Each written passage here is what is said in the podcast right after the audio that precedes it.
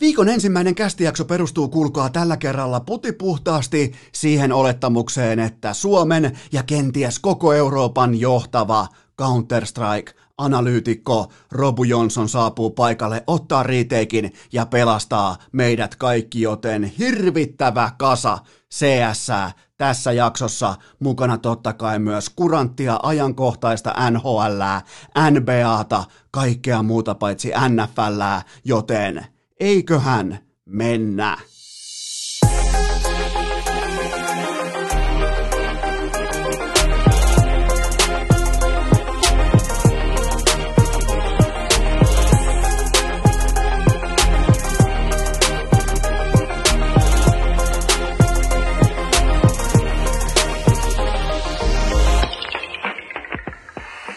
Tervetuloa te kaikki mitä rakkahimmat kummikuuntelijat jälleen kerran urheilukästin mukaan. On kutakuinkin sunnuntai kolmastoista päivä syyskuuta ja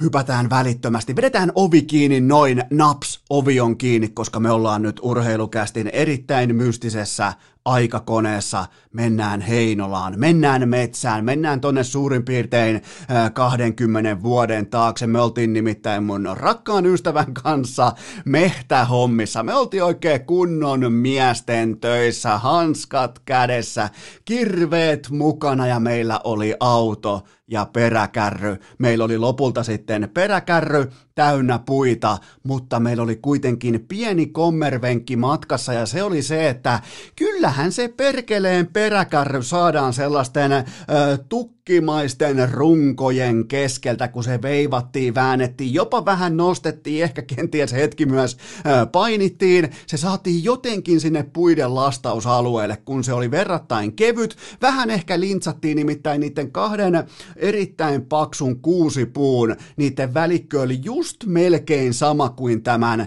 peräkärryn leveys. Me jouduttiin ehkä vähän huijaamaan markkinaa, me kuitenkin saatiin jotenkin vivutettua, hivutettua tai käänneltyä, väänneltyä ää, se peräkärry sinne halkopinon viereen. No ei muuta kuin kulkaa tää kahdeksan mottia halkoja mukaan ja sitten ei kato, iloisella mielellä lähetään pois sieltä ää, tota, pinon ääreltä. Meillä on oikein kunnolla komeita viimeisen päälle koivuklapia, koko peräkärry täynnä, varmaan meni just tasan lakikirjan mukaan, mutta ne on vanhoi, erittäin vanhoi hommia, niitä ei muistele kukaan, mutta entäs sitten sen sen peräkärryn saaminen täyteen, lastatun peräkärryn saaminen pois sieltä kahden erittäin fyysisen kuusi rungon välistä, jotka ei tietenkään antanut senttiäkään, milliäkään periksi mihinkään suuntaan, niin entäks, entäs sen saaminen pois sieltä? Voin sanoa, että hopeata tuli. Tuli nimittäin semmoset hopeat kaulaa, että niitä muistellaan vieläkin, mutta mä voin vaan kuvitella, siis me yritettiin vääntää, kääntää, me jälleen painittiin, väännettiin, tehtiin kaikkea epätoivoa. Se jotenkin niin kuin epätoivo valtaa sielun. Mitään ei ollut tehtävissä, koska kaikki ymmärtää, kun on semmoinen niin kuin just semmoinen, mistä puunhalaaja saa kiinni, kun se laittaa kädet kuusen ympäri. Niin sen paksuset kuuset, mitkä ei jousta, ja siinä on vain yksi tie, yksi paikka, mistä pystyy veivaamaan sitä peräkärryä. Ne kaikki muut on sellaista erittäin upottavaa sammalla mätästä, sinne ei ole mitään asiaa, siellä on syvä oja vieressä, se on pakko saada siitä kuusten välistä, ja se ei jumalauta tullut siitä. Me hinkattiin varmaan kolme tuntia, me rukoiltiin, me vaihettiin uskontokuntaa, me vaihettiin seurakuntaa, me soiteltiin, kuulkaa, vanhoilla Nokian kolme yksi yksi nolla soiteltiin pitkin porukoita, että no mites nyt tehdään, että on täällä tämä peräkärry, pitääkö tämä nyt oikeasti purkaa, jotta me saadaan vivutettua ja nostettua toista laitaa, jotta se tulee siitä keskeltä läpi, mutta ne kuusi tuki, mä muistan ne edelleen, ne ei nimittäin hievahtanutkaan. Jos oikein tarkasti kuunteli metsää sillä hetkellä, ne saattoi jopa vähän nauraa. Tervetuloa tähän hetkeen ja tervetuloa olemaan myös tietyllä tapaa Las Vegas Golden Knightsin pelaaja, koska ne on nyt kattonut Esa Lindelin tukkeja, eli kahta reittä, tommosen suurin piirtein neljän ottelun verran, ja mä aistin epätoivon, mä aistin sen, että siitä nyt ei peräkärryä viedä läpi. Ne Esan tukit tällä hetkellä ottelu numero neljä, Dallas tekemässä isoa upsettiä, ottelu numero neljä, yhden maalin peli totta kai, mitä muutakaan, Esa, meidän Esa, tukkiensa, seitsemän blokkia, kuusi minuuttia alivoimaa. Ja vaikka se on aika, siinä on rengaspaineet kohillaan siinä peräkärryssä, kaikki on viimeisen päälle, siinä on ö, vetolujuudet kaikki laskettu, siinä on ö, laakerit rasvattu, mitä kaikkea. Niin se Las Vegasin se... Kaikki on paperilla hyvin, mutta kun se ei tule siitä läpi, se, se, se ei vaan mene. Se hyökkäys ei mene Esan läpi tällä hetkellä. Se hyökkäys ottaa hopeat kaulaan niin kuin minä kaksikymmentä vuotta sitten kaverin kanssa. Ihan vastaava tilanne, siis se on, se on erittäin puhutteleva vaihe kaiken kaikkiaan urheilussa, kun sä oot hitusen parempi. Sä oot hitusen energisempi, sä oot siinä ammatissa tai lajissa tai ammatin harjoituksessa, sä oot ihan vähän ehkä askeleen edellä, mutta silti jokin sun sielussa sanoo, että sul ei riitä tänään, ja ne on ne esareidet, mitkä on siinä edessä, seitsemän blokkia, kuusi minuuttia alivoimaa, sarja Dallasille, kolme yksi, pelillisesti sarja Vegasille, kolme yksi, eli just päin vastoin, tää on kellarinörteille, kohta tulee sitten vieraaksi oikein Counter-Strikein, oikein niin kuin pitkän linjan, oikein viimeisen päälle kellarinörtti, mutta tää on vaikea sarja purtavaksi, jos sä oot siellä isoäidin vanhassa kellarissa miettimässä Excel-taulukon kautta, että miten Dallas voi johtaa tätä sarjaa. Mä en keksi mitään muuta selitystä kuin Esa Lindelin reidet. Mä en pysty tällä kohdin kaivaa.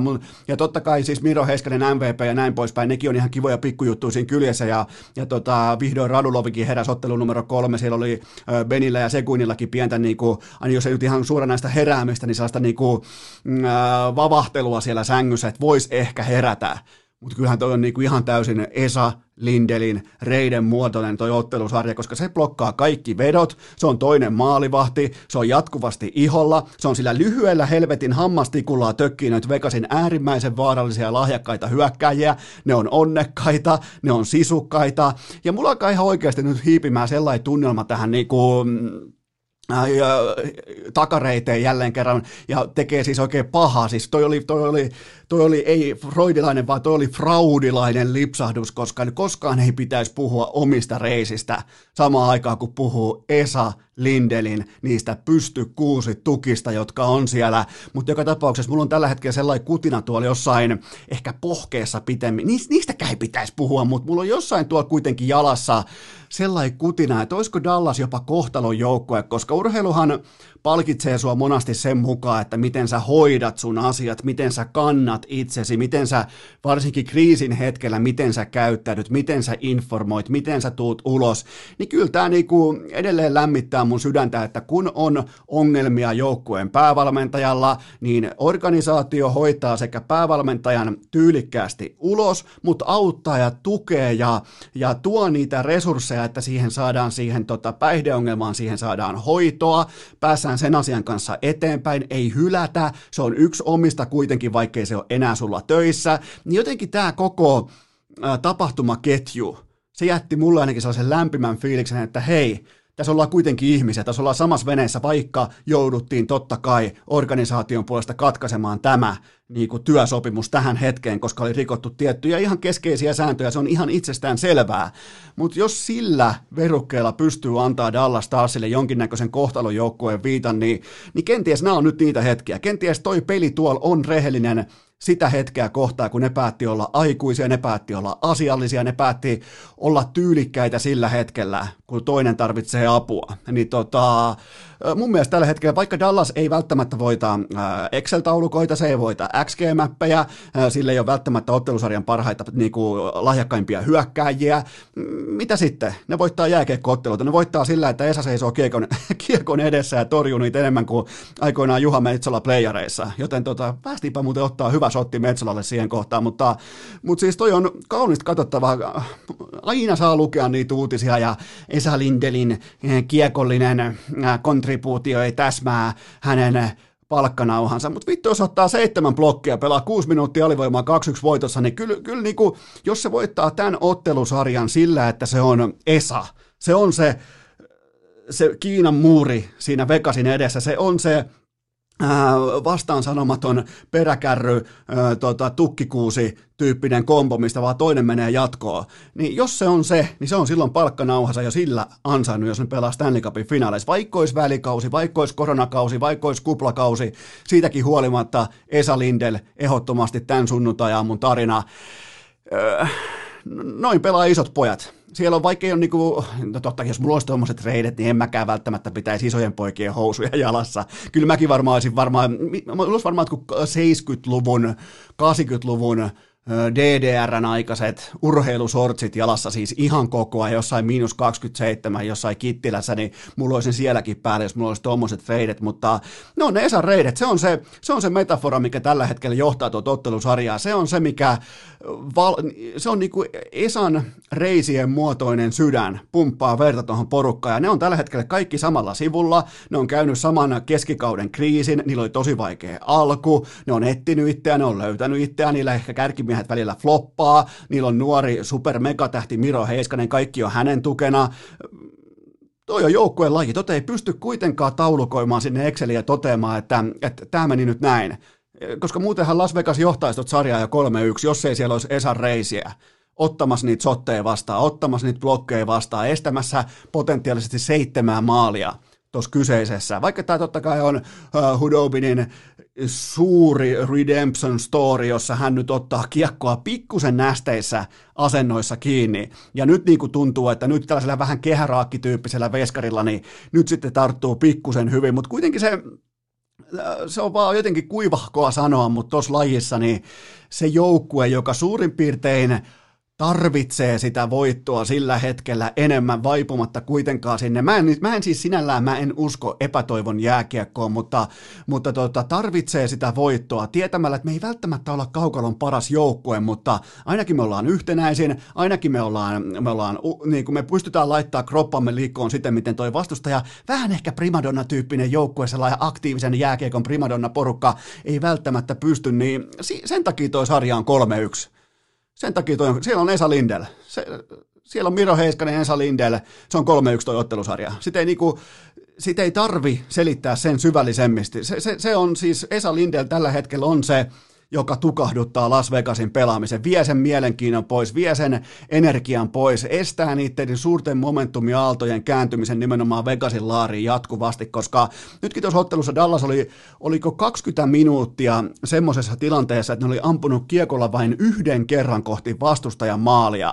Siis mä en muista sitä tarkalleen ottaen sitä niinku aikajanaa, mutta sinne osui kahdenkymmenen minuutin sauma, jossa ne ampui yhden kerran. Mieti yhden kerran, kaksikymmentä minuuttia ja raaka jääkiekkoa.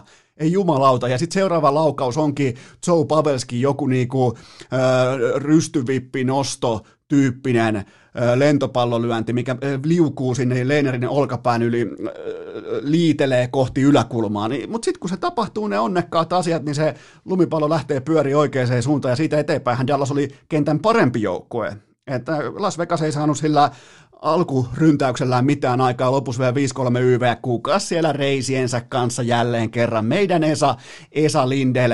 Öö, tota, tehdään sellainen homma, että otetaan muutamia kysymyksiä, koska teillä on, öö, nyt on kuitenkin, tämä tulee tämä jakso todennäköisesti mukavasti jo sunnuntain iltapäivän puolella ulos, kun pitää alkaa seuraamaan pesäpalloa, pitää alkaa valmistautumaan N F L:ää, pitää leikkiä tuottaja Kopen kanssa, niin tota, teillä on todella ajankohtaisia kysymyksiä liittyen näihin tota, käsillä, olevaan, käsillä, käsillä oleviin ottelusarjoihin, eli Dallas johtaa kolme yksi ja Tampa Bay Lightning johtaa kaksi yksi, ja itse asiassa Tampa Bay Lightning ja Öö, New York Islanders, ne pelaa nyt tänä iltana, sunnuntai-iltana, ne pelaa prime timeissa Viaplay-lähetys kaksikymmentäyksi kolmekymmentä, mutta tota, napataan tuolta, kuitenkin tuolta tuottaja Kopen legendaarisesta kysymys, kyssärirepusta suorastaan. Kopella on nyt ollut, käytiin eilen oikein isolla vesisade lenkillä. Mä uhosin, että nyt pitää kuunnella, kun Kukko, Ahma ja tota, Spede puhuu, niin Kope ei saa protestoida, niin mikä alkoi? Aivan vittu jumalaton protesti, se esitti kuollutta makaavaa, se filmas kuin Neymar,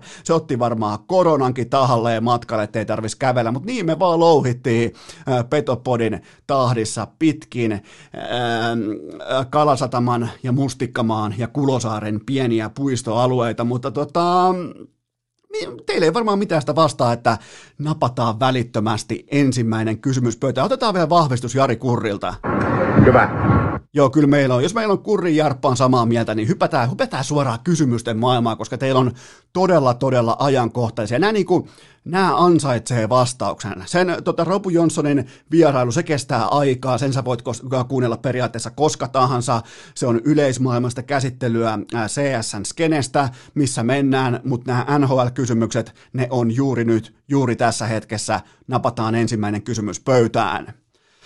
Meneekö Nikita Kutserovilla vati liian helposti nurin? Olisiko pitänyt tulla kakkua? Tässä siis viitataan tähän ottelun numero kolmoseen lopussa tapahtuneeseen isoon, ää, melkein koko kentän mittaiseen huitomisoperaatioon, joka tuli pikemminkin ehkä jotenkin niin kuin, se oli kuvaava hetki, se oli ehkä vähän niin kuin surkuhupaisa pikemminkin kuin vaarallinen, ja tämähän ei ollenkaan uutta, että Kutserovilla läikkyy se vati nurin.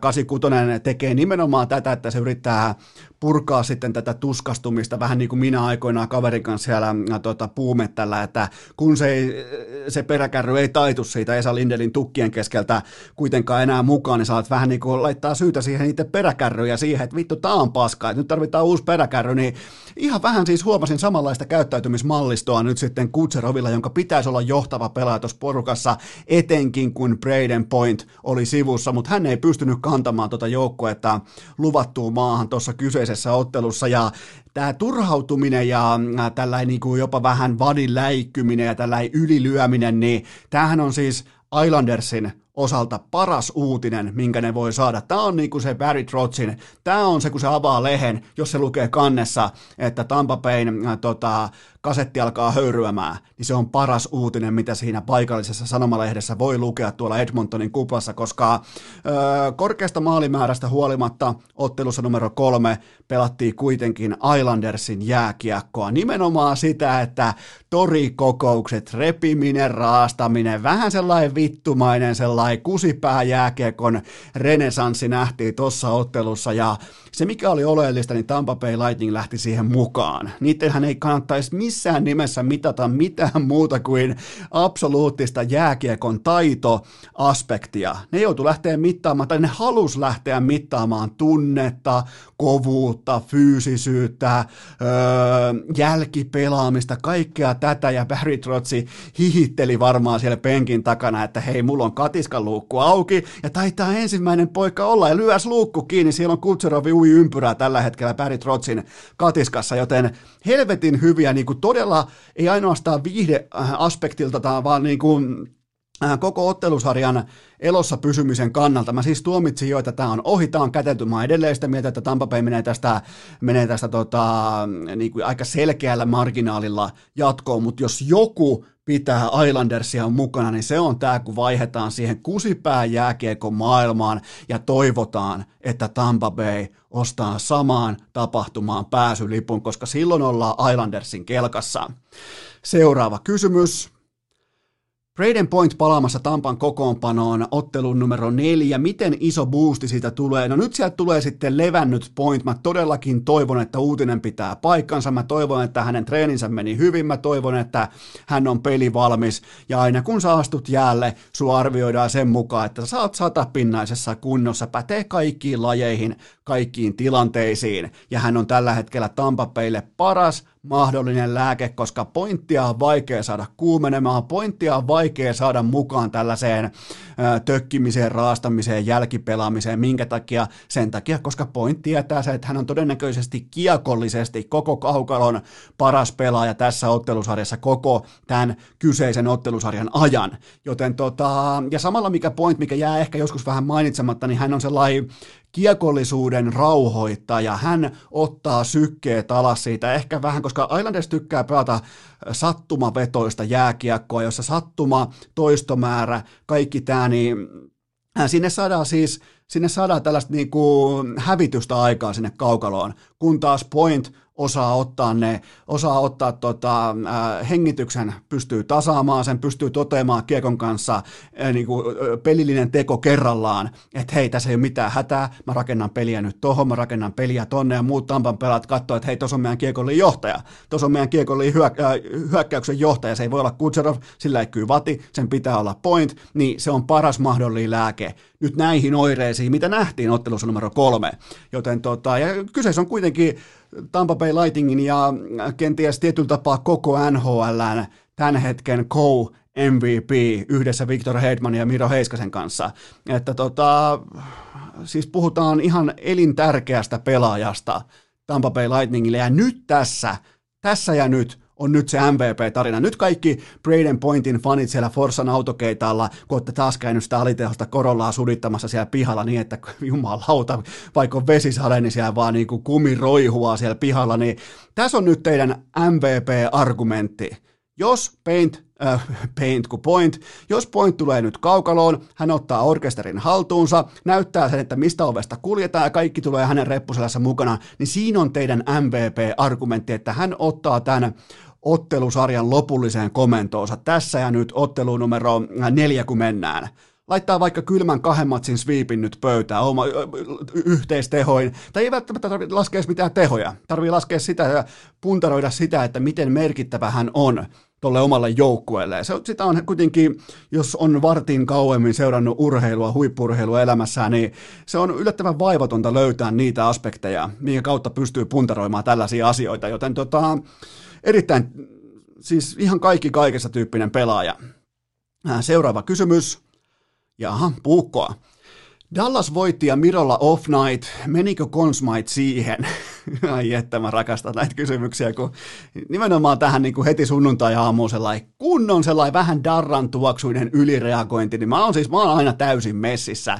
En toki siinä darrassa, mutta ylireagointi koska tahansa mulle kelpaa aina. No vaikka hänellä oli nyt sitten siellä tekstiteeveellä, silloin kun siellä ei ole sitä vihreää, se on, on ankara paikka, kun siellä ei ole vihreätä valoa tai vihreätä väriä siellä tekstiteeveellä, niin tota, sen voi tuomita silloin off nightiksi, mutta olkaa kuitenkin huoleti, mä katson nämä pelit ja mä, mä katson nämä teidän puolesta suorastaan. Ja jälleen kerran Miro Heiskanen koko kentän arvokkain pelaaja. Siis kun puhutaan kiekollisuudesta siitä, että miten pystyy syöttämään kiekkoa lavasta lapaa, miten pystyy tuomaan Vegasin hurmioprässin alta, varsinkin se ensimmäiset kolmekymmentä minuuttia ja kaksikymmentäviisi minuuttia tuosta ottelusta, niin kyllä se oli Heiskanen tai Boost, se, että miten saadaan tuotua kiekkoa pois sieltä alueelta. Ja, ja tokihan joku varmaan muistaa, että siellä tuli yksi aika jättimäinen virhekin Mark Stoneille ja nimenomaan luovutti tai menetti kiekon Mark Stoneille ja sitten meinasi soida omissa, mutta hän täytyy vielä erikseen alleviivata ja niin kuin ihastella ja jopa vähän mykistyä sen faktan edessä, että toi pelirohkeus Heiskasella on tällä hetkellä jotain, mitä mä en ole koskaan nähnyt suomalaiselta jääkiekkoilijalta, kun puhutaan konferenssifinaalipanoksista, kun puhutaan Stanley Cupin äh, finaalipääsylipusta. Mä en ole koskaan nähnyt tollaista pelaamista, missä pelataan ihan samalla tavalla kuin ollaan jossain perkeleen Koivukylän ulkojäät äh, radalla. Siellä ei ole ketään muita kuin yksi jätkä, se tekee aivan mitä haluaa, niin, niin tota... Tota on, tota on todella jännittävää katsoa, koska Heiskanen ottaa isoja riskejä sen oman puolustuspelaamisen tiimoilta, koska hän luottaa siihen, että hän on plusmerkkinen pelaaja toiseen päätyyn, uskaltaa kantaa sen vastuun, mikä hänelle on luotu, eli olla koko joukkueen arvokkain kiekollinen pelaaja, joten en nyt ihan lähtisi tota off-night-leimaa lyömään tähän tota otteluun numero neljä. Edelleen ihan ehdottomasti M V P-listan ykkönen, kakkosena pointti, kolmosena Victor Hedman, jos joku pitää kirjaa. Seuraava kysymys. Miten paljon Dallas heikentyy, mikäli Roope Hintz joutuu sivuun? No, jos te kysytte vaikka saman kysymyksen kertoimen laskijoilta tai Las Vegasista, niin sehän arvo on siis nolla.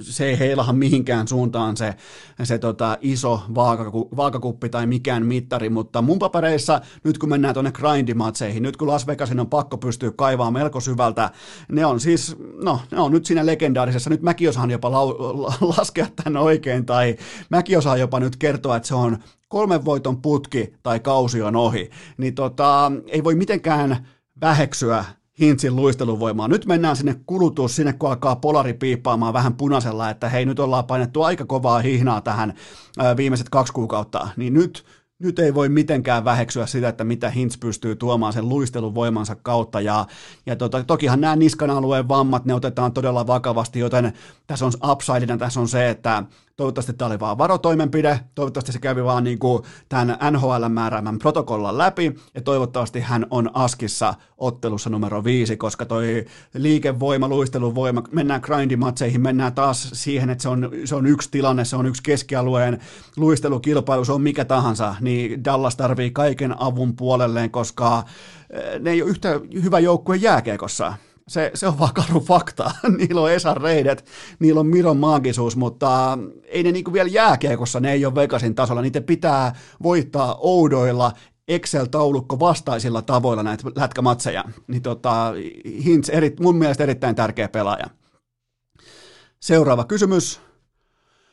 Mikäli juuri tänään pitää ottaa kanta puolesta tai vastaan, niin jääkö Barkov kesällä kaksikymmentä kaksikymmentäkaksi Floridaan? No siis nyt kun kysyt multa, mä en ole siis puhunut asiasta kenenkään kanssa, mä en tunne Barkovia, ootte muuten toivonut paljon Barkovia vieraaksi, mutta mulla ei ole tavallaan mitään kykyä tai tapaa tai vipuvartta, millä mä voisin häntä kutsua vieraaksi. Olisi kyllä mielenkiintoa kuulla, että mitä Sasha kertoo, mutta kun kysytte multa, mun vastaus on selkeä, ei missään nimessä tai olosuhteissa. Ei millään verukkeella jää Floridaan, koska hän on silloin taloudellisesti täysin riippumaton ja tuo joukkue tulee olemaan seuraavat kaksi kautta ihan absoluuttinen farssi. Joten tota, hän ei tule ikinä Floridassa pelaamaan voitosta eikä tule koskaan olemaan yhteisössään, siis urheiluyhteisössään arvostettu, koska kaiken maailman yliopistourheilijat, niin ne pyyhkii Barkovilla lattiaa hänen ikiomalla suoalueellaan, jossain siellä kauppakeskuksen vieressä, Herran Jumala siellä jossain, hyvä ettei peltihallissa keskellä mummolan peltoa, ne pelaa siellä, niin tota, äkkiä kamat kassia helvettiin tuolta johonkin oikeaan urheilukaupunkiin, oikeaan jääkiekkokaupunkiin, oikeaan paikkaan, missä sun ö, piin kova duuni sieltä ihan lapsesta alkaen, se saa edes jonkinnäköisen arvostuksen. Tässä pelataan kuitenkin, ö, ei nyt halua siis verrata Barkovia niin kuin legendoihin, mutta kuunnelkaa jotain Bradyä tai ö, Lebronia tai Messiä, niin se on se arvostus, mitä lopulta mitataan silloin, kun on jo rahaa riittävästi. Eli Bar- Barkovilla on kesällä kaksikymmentä kaksikymmentäkaksi, niin hänellä on noin bruttotuloit on lai kolmekymmentäkahdeksan miljoonaa dollaria, niin, niin kyllä silloin ostaa ne riittävät tennismailat ja ne härskinkorkuiset tennissukat just tuohon niinku pohkeen alkuosioon, ei niinku tänne ylös asti, eikä missään nimessä nilkkasukat, vaan just tuohon niinku junttikorkeudelle täydelliset mittaset, ja hän on siis rajoittamaton vapaa-agentti, kaksikymmentäseitsemänvuotiaana pystyy mittaamaan markkina-arvonsa ää, täysin häpeämättä silloin sinä kesänä, joten tota, ei muuta kuin silloin voittaminen edellä, kulttuuri edellä, organisaatio edellä ja silloin loppuu myös Alexander Barkovin aika Florida Panthersissa. Seuraava kysymys. Nathan McKinnonille herrasmiespelaajan palkinto, menikö oikein? No ei voisi oikeastaan vähempää kiinnostaa, että jaetaan nämä palkinnot sitten vaikka golfissa tai tenniksessä tai paadelissa, mutta ei mielellään jääkiekossa tällaisia hevonpaska höpö höpö pokaaleita. Tämä jääkiekko nyt ei kuitenkaan ole mitään snookeria, se on jatkuvaa, hävytöntä moraalikauppaa, jossa etsitään etua ihan millä tavalla tahansa. Itse asiassa mä olisin joukkojen G M. Mä käskisin mun franchise-pelaajaa tai franchise-pelaajia tekemään jotakin aivan täyttä perseilyä, sikamaista, vähintään kerran kaksi per vuosi, että tällaisia höpö-höpö-palkintoja ei tulisi, koska nämä mielletään vastustajan leirissä aika herkästi myös pehmeydeksi. Joten tota, se olisi mun lääke tällaiseen. Mä en haluaisi, että mun Nathan McKinnon olisi soft, miellettäisiin herrasmieheksi. Mä haluan, että se on mulkku, mä haluan, että se on idiootti, mä haluan, mä haluan, että se on se, jota vastustaja pelkää, muutakin kuin sitä nopeutta ja laukausta.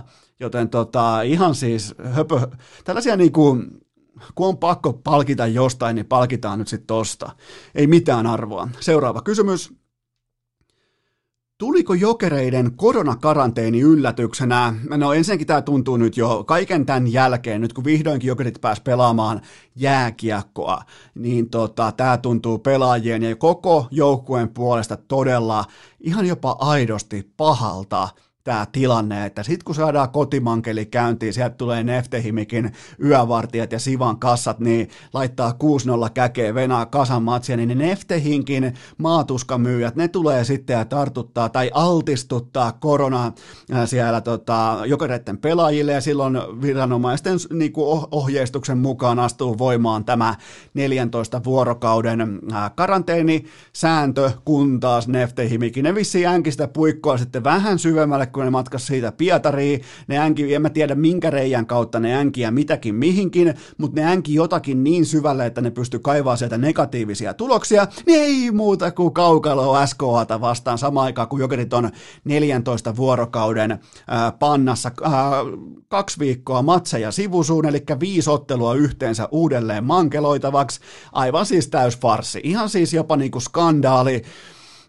Tämä oli nähtävissä, mutta en mäkään osannut odottaa, että tämä tapahtuu heti välittömästi ekaan kotipeliin. Mä, osasin, mä kerroin teille jo kaksi viikkoa sitten, että tulee sellainen clusterfuck-tyyppinen tilanne, missä on niinku altistuminen koronalle, sen jälkeen joudutaan karanteeniin, sen jälkeen joudutaan muokkaamaan otteluohjelma uusiksi. Kaikki, koko se iso paletti pyörähtää semmoisen semmoisen tota, suurin piirtein kolmekymmentäkolme astetta, kun mitataan tuosta auringosta, joka nyt ei tällä hetkellä toistaiseksi Helsingissä paista, niin tota, ihan siis, ja muutenkin nyt kun on puhunut noiden K H L, ihan muutaman K H L-ukon kanssa, jotka ei siis pelaa Jokereissa, niin, niin se on se karanteen, karanteenin ja koronan kunnioittaminen tuolla, kun mennään tuosta Imatrasta vähän idemmäksi, niin, niin, niin tota, siellä niin kuin keskitytään koronaan, vain silloin, kun niin sanotusti coachi katsoo. Eli tota, sitten kun coachi ei katso, niin, niin tota, siihen loppuu myös karanteenit ja siellä niin kuin eletään ihan kuin pellossa. Ja sen jälkeen kaivetaan, ängetään kaiken maailman halkoa enää niin kauan, että sieltä tulee negatiiviset tulokset, että päässään pelaamaan S K A:ta vastaan, että päässään helvettiin näitä vieraskiertueita, koska kassassa ei ole rahaa ja ollaan kusessa muutenkin. Mutta tota... Kyllä, kyllä tässä on pakko pohtia myös sitä, että olisiko se vaan nyt pakko Jokereiden, ihan siis olis, olisiko nyt syytä pakata se Jokereiden pelikassi nöyrästi siihen Allegroon, siihen junaan, ei muuta kuin matkatavaravaunuun ne kamat ja pelata siellä Pietarissa, koska siellä on sitten tämä Venäjän koronalaki, joka siis perustuu lähinnä siihen, että jääkiekkojat on, niin kuin, ne on ylijumalaisessa roolissa, ne saa tehdä mitä haluaa, koska tämä niin kuin Suomen koronasuositusta ja T H L:n linjanvetojen mukaisesti, niin tästä ei tule mikään poikkeushetki. Tästä, mikä, mitä nyt tapahtui Neften kanssa ja Kasanin kanssa, tästä tulee jatkumo. Älkää kuvitelkokaan, että tänne tulee, kun on jätkät jossain Long Weekissä, että niillä olisi joku kupla siellä tai karanteeni. Ei, ei siellä ole yhtään mitään. Siellä eletään ihan normaalia elämää, pyöritään miten halutaan ja käydään vähän pelaamassa jääkiekkoja ja muut ollaan kuin ellunkanat. Joten tota, tämä, tämä, tulee, tämä tulee olemaan siis, tämä tulee olemaan surullista, tämä luo epätietoisuutta. Tämä vie, vie fokuksen jälleen kerran Jokereista johonkin muuhun kuin jääkiekkoon. Tämä on helvetin huono tilanne ja, ja tota, tässä ei ole mitään hauskaa. Seuraava kysymys. Ehditkö nähdä Ufan härskivetoisen, ehditkö nähdä Ufan härskivetoisen pregame fiilisvideon? Mitä tunnetta koit?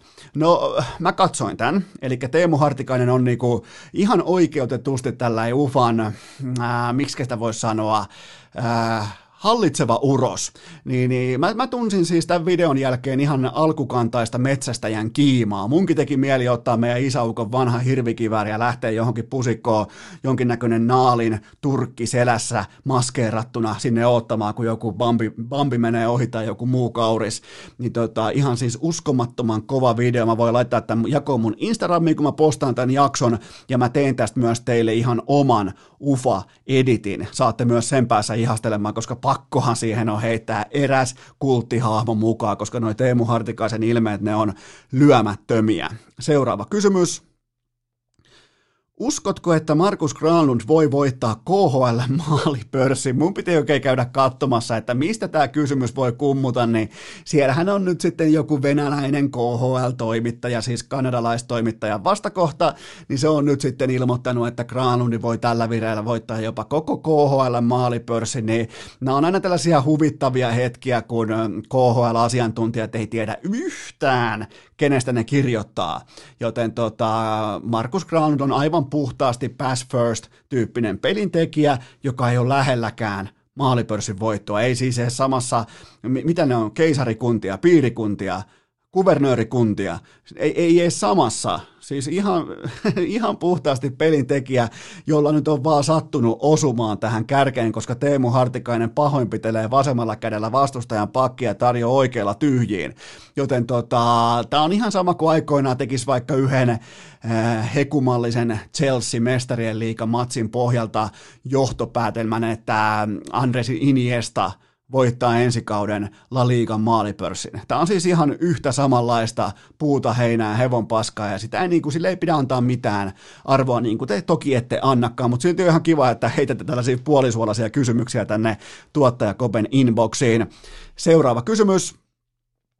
Missä vaiheessa Mikko Rantasen golf-ura etenee? No tuota, jälleen kerran oltiin siinä tilanteessa, että alkoi pikkusen verran paljon tulla tuonne sisäpostilaatikkoon tätä Ranen golf, mik, miksi nyt voisi sanoa golf-kikkailua, ehkä vähän jopa sellaista niinku esittämistä Ranen osalta ihan tietoisesti, ja olihan tämä nyt Ranelta tällaista pikkupoikamaista klassista ylireagointia Arsenaalin avausvoiton jälkeen, ja se lopun däppäys kenties jopa sitten sakkolistalla, että silloinhan uuden sopimuksensa jälkeen vuosi sitten, niin Ranehan maksoi siihen ekaan money on the table tai money on the board tilanteeseen joutui maksaa kymppitonnin, että en mä niin kuin näkisi tässä tilanteessa, että miten Rane tulee tuosta däppäyksestä ja golfpelleilystä ulos nyt sitten alle viisinumeroisella pikkusakolla, joten tota, no itepä teki valintansa, mutta silti mä nostan Ranen tuolla Suomen golf-rankingissa siihen Välimäen ja Jere Lehtisen taakse kolmanneksi, eli just ohittaa Mika ja Gabrielin,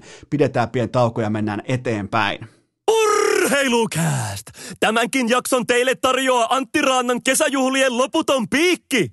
Nyt sitten kaikki kummikuuntelijat äärimmäisen tarkkana, koska jos sä haluat Esan tukit, eli meidän Esan hallitsevan uroksen reidet, niin melkein syytä tässä kohdin on sitten kuunnella tämä kaupallinen tiedote, koska sen tarjoaa liikku piste fi, eli Liikku Kuntokeskus. Jos sä haluat mennä laittaa toistot sisään, mä luulen, että sä oot vetänyt vihkoa koko kesän, koronakesä. Ehkä vähän mökin laituri yksi huurteinen siihen, tosta siivet mukaan, vähän pizzaa kylkeen, niin oiskohan syytä palata pajalle, koska jos sä aiot hakea ne kuusi metsää tukit omille, omien jalkojen riippakinttujen paikalle, niin käy laittaa toistoi sisään osoitteessa liikku piste fi, katsot sieltä, että missä on lähin Liikku Kuntokeskus, sen jälkeen menet maanantaista keskiviikkoon kellon välillä kuusitoista yhdeksäntoista, menet ilmaiseksi kokeilemaan, käyt toteamassa sen laadun, se on timanttista, viimeisen päälle kaikki ilmanvaihdot, laitteiden etäisyys, kaikki mikä on valmiiksi tehty jo liittyen siihen, että kaikilla on turvallista ja terveellistä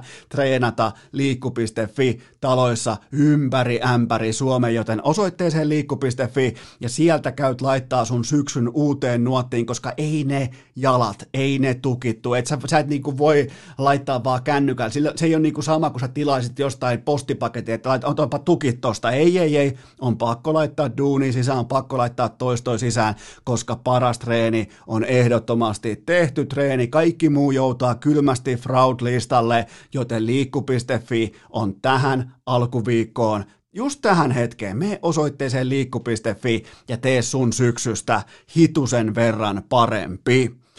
Tähän kylkeen myös pikainen K kahdeksantoista-tuoteinformaatio. Fakta on se, että maanantaina kello kaksitoista alkaa Kulpetin tuplausviikko. Muistakaa myös jatkuvia kärkikertoimia N H L:ssä, N F L:ssä ja N B A:ssa. Oikeastaan aika laaja skaala, unohtamatta Valioliigaa. Siihen pystyy kanssa lyömään todella kattavia laatukertoimia, joten kaikki lisäinfo Kulpetin kampanjoista. Muistakaa maanantaisin tuplaus, keskiviikkoisin kerroinpäällikkö, perjantaisin triplaus. Se on aika selkeä kaava. Kaikki tämä Kulpetin sivustolta ja kaikki pelaaminen totta kai maltilla ja K kahdeksantoista. Urheilukääst! Jotain tiedetään! Loput arvataan!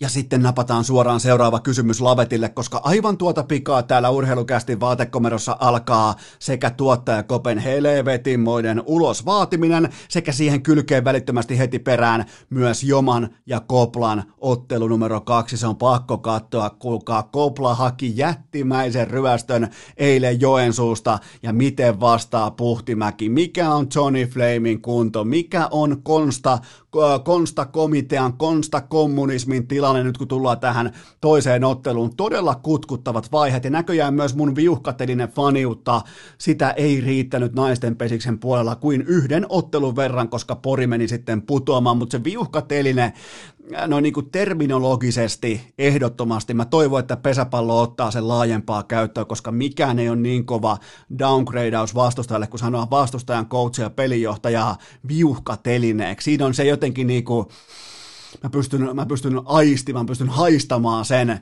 sen äh, rivalrin, sen lauseen latauksen sanassa viuhkateline.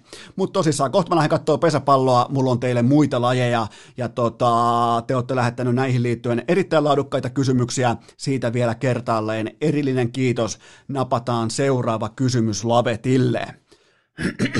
Anteeksi. Oliko Lakersin jatkopaikka juuri niin helppo pala kakkua kuin se näytti olevan? No, se saattoi olla jopa vielä peräti hitusen verran helpompaa, koska oli ensinnäkin varaa antaa se ensimmäinen peli pois ja ottaa niitä todella arvokkaita harjoitustoistoja sisään. Siis mä oon ihan avoimesti sitä mieltä, että Lakers hävisi tahalleen sen ykkösmatsin sekä Portlandia vastaan että Houstonia vastaan, jotta ne saa y- yhteisiä joukkue-kollektiivitason kokemuksia.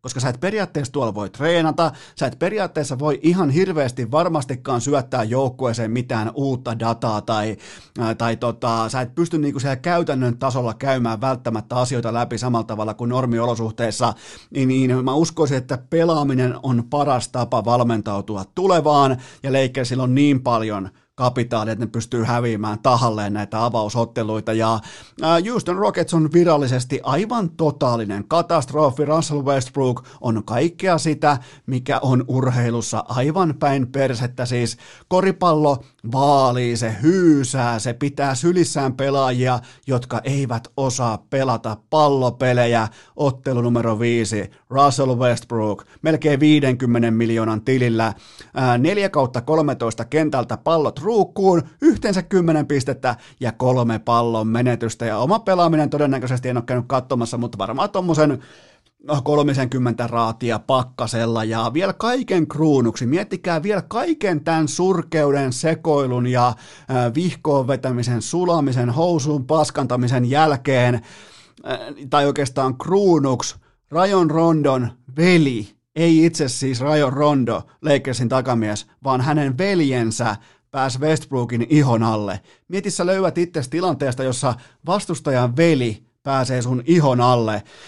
Tämä on siis tää on jotain niin noloa, että on turha sen, sen kummoisemmin aikaa edes läpi perkaamaan, mutta on siis, ja miettikää sitten vielä N B A-toimittajia, ne, ne valitsee tällaisen niin kuin epäurheilijapellen M V P, se nostaa sinne kaapin päälle, koska siellä on triplatuplia tullut. Miettikää, kuinka vähän N B A-toimittajat ymmärtää pallopeleistä ja niiden oikeastaan sitä, jos, mä ymmärrän, jos tota, palkittaisi vaikka näyttävin pelaaja tai viihdyttävin pelaaja, puhumattakaan, että vihaisin tai energisin pelaaja, niin jopa mäkin voisin silloin äänestää Russell Westbrookia, mutta kun pitäisi valita arvokkain pelaaja, sieltä helvetin hatusta, arpajaishatusta, sieltä ei missään olosuhteessa, missään otannassa pitäisi löytyä Russell Westbrookin nimeä. Ei ikinä, ei tänään, ei eilen, ei huomenna, ei ikinä. On ollut tästä samaa mieltä alkaen päivästä yksi, erittäin viihdyttävää,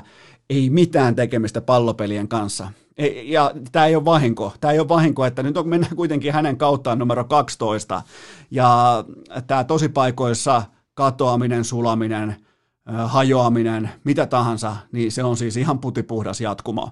Ja P J Tucker on pakko vielä mainita erikseen, koska otti tähän viimeiseen peliin komeen oman pelin suorituksen miinus kolmekymmentäkahdeksan, eli heidän sekä kenkäekspertti että puolustuspelin patukkaekspertti, small ball jumala, niin tota...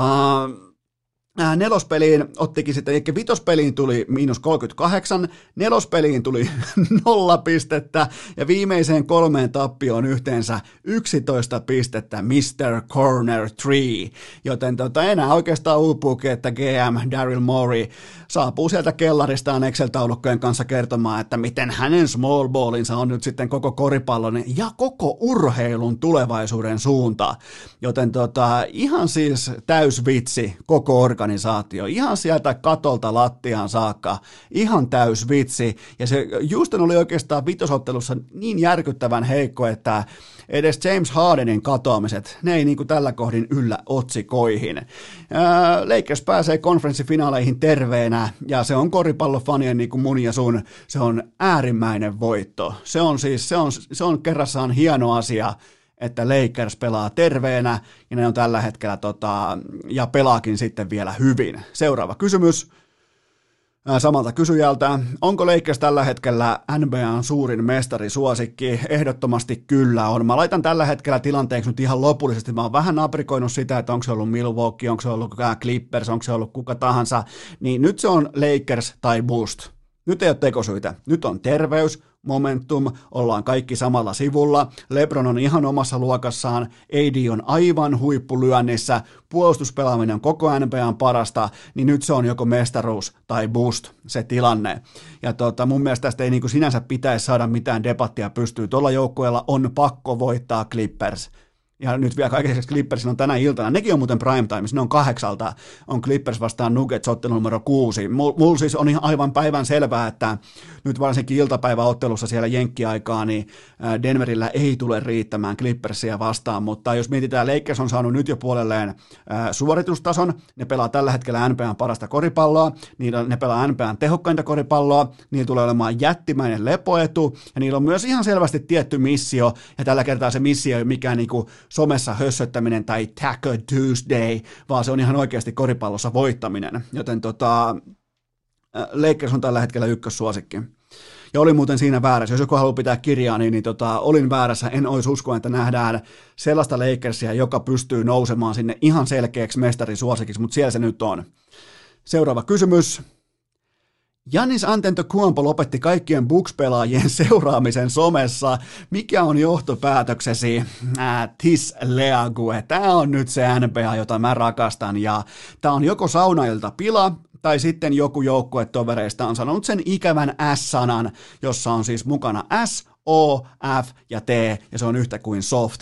Niin tota, onhan se vaan karu fakta, että jos sä pystyt tulee kuitenkin sinne kentän laidalle ja sä pystyt siellä hyppimään ja kannustamaan ja juoksemaan, niin, niin tota, ei, ei sai sanoa, mutta miten se nyt niin kuin kauniisti... Öö, kuvastolla on aina merkityksensä, kun tehdään johtopäätöksiä. Jos sä pystyt hyppimään siellä juoksemaan ympyrää, siviilikamat päällä, niin, niin sun joukkuetoverit saattaa esittää kysymyksiä siellä pukukopissa sen jälkeen, että luovutit sä kauden heidän kustannuksella.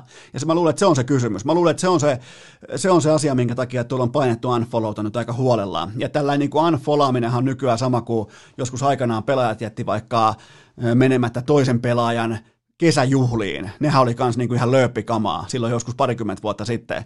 Joten tota, tää on merkki jostain. Mä en, mä en siis mitenkään niinku, mä en väheksy tällaista tapahtumajanaa. Ja jos siellä joku sanoo, että toi on pehmeä toi meidän johtaja, niin, niin kyllä se saattaa tuntua pikkusen syvältä. Tai niinku syvällä, ei välttämättä syvältä. No on se varmaan aika syväkin tunne niinku kaiken kaikkiaan. Seuraava kysymys. Miksi Toronto Raptors putosi Celticsia vastaan? No niillä oikeastaan ihan pelkistetysti sen takia, että koska niillä ei ollut enää N B A:n top kolme pelaajaa, eikä vastustajan paras pelaaja ollut loukkaantunut. Se on siis vaan karu fakta. Mä sanoin silloin jo, mä sanoin silloin jo kesäkuussa kaksituhattayhdeksäntoista, että Toronto oli täydellisen myrskyn mestari, jossa heillä jokainen otettu riskipoiki hedelmää, kun taas vastustajilta loukkaantui Durantia, Thompsonia ja kumppaneita ylipäätään, että ne pääsi siihen paraatipisteeseen saakka. Ja siis, se on siis, tota on urheilu, pysy terveenä silloin, kun vastustajas loukkaantuu. Ja kyllähän toi Pascal Siakam osoitti nyt aika paljon sitä, että mikä on se askelma sinne joukkuetta kantavan supertähden luokkaan. Tämä ottelusarja oli häneltä ihan täydellinen fiasko, neljätoista pilkku yhdeksän paunaa per peli, ja kolkit N B A:n historian heikoin esitys, kaksitoista pilkku viisi prosenttia. Mä toistan, kaksitoista pilkku viisi prosenttia kolkit sisään tässä ottelusarjassa.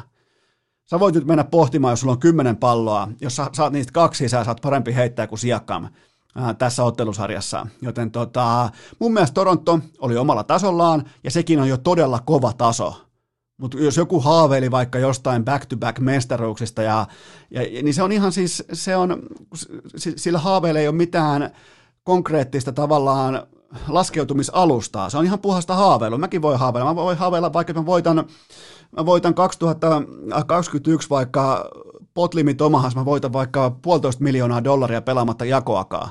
Se on siis ihan samanlaista haaveilua. Joten tota... No, tuolta se näyttää silloin, kun sulla ei enää ole sitä top kolme pelaajaa ja vastustajan M V P ei ole loukkaantunut. Seuraava kysymys. Kuka tai mikä ratkaisi ottelusarjan Bostonille? Sen itse asiassa ratkaisi herra nimeltä Danny Ainge, eli tämä ratkaisu, tämä kyseinen ratkaisu tapahtui jo kesällä kaksituhattaseitsemäntoista, eli reilut kolme vuotta sitten tämä kyseinen Game seitsemän ratkesi, koska Ainge sai jotenkin ihmeen kaupalla huijattua Philadelphia seitsemänkymmentäkuusiers ensinnäkin ottamaan draftin ykkösvuoron vastaan, ja sitten vielä ne onnistui huijaamaan, nimenomaan Danny Ainge onnistui huijaamaan, että toi Markelle Fultz olisi ollut se kaikkien aikojen muutoksen tekevä pelaaja, että sitä Boston haaveili, tai vähintään Lonzo Ballia, että siinä on ne kaksi kovinta jätkää ikinä, että me, me nyt raskain mielin luovutaan tästä ykköspikistä, ja, ja sinnehän ne upposi sitten, tota, Philadelphia upposi tähän aika tuntuvaakin miinaan, kunnes, kuten myös upposi sitten Los Angeles Lakers, ja sitten Danny Ainge ties kolmantena pikkinä, että siellä ottaa sellainen kaveri kuin Jason Tatum, ja hän on siis ton kyseisen draft-ikäluokan primus, hän on sen ikäluokan totuus, otan siis Tatumin ennemmin kuin Donovan Mitchellin, kun sitäkin pohtii tässä kohdin, ihan ehdottomasti otan, ja nyt kolme vuotta myöhemmin, niin tämä kaikki on ihan yhtä suurta itsestäänselvyyttä. Siis se oli se hetki, mikä ratkaisi tämän Game seitsemän, ja olihan se tavallaan kaunista, että Tatum oli niin kuin ensimmäisenä junnuna sitten Kobe Bryantin, joka kirjaa Game seitsemään vähintään kaksikymmentäviisi paunaa, kymmenen levyä ja viisi syöttöä. Eli tota, se oli varmaan tuommoiselle Koben, sekä Koben fanille että Koben oppipojalle, niin se oli varmaan iso hetki. Nyt ollaan noissa saappaissa tuossa. Vaikka sinne mennä, meinas pari kertaa mennä ihan konkreettisesti Kobe Bryant koripallon puolelle se homma, mutta tota... se ratkesi kaksituhattaseitsemäntoista. Silloin Danny Ainge teki jotain, mitä kukaan muu ei osannut arvata, ja se nappasi Jason Tatumin Dukesta. Sitä se ei saanut hyviä arvosanoja, se ei saanut niinku näitä draft gradeja, sitä ei koskaan puhuttu, että se olisi ykkösvaraus, siellä oli paikoin jopa Markkanenkin kärjessä, siellä oli kaikki muut oli oikeastaan vuorotellen kärjessä, paitsi tällä jätkä, josta kukaan ei oikein saanut kiinni, että minkälaista tämä nyt oikein on, mutta Danny Ainge tiensä, että, että toi Jason Tatum on primus, ja sitä hän on myös ollut. Seuraava. Siinä jokainen saa tuosta niinku kuvan, että mitä, mitä on se peli.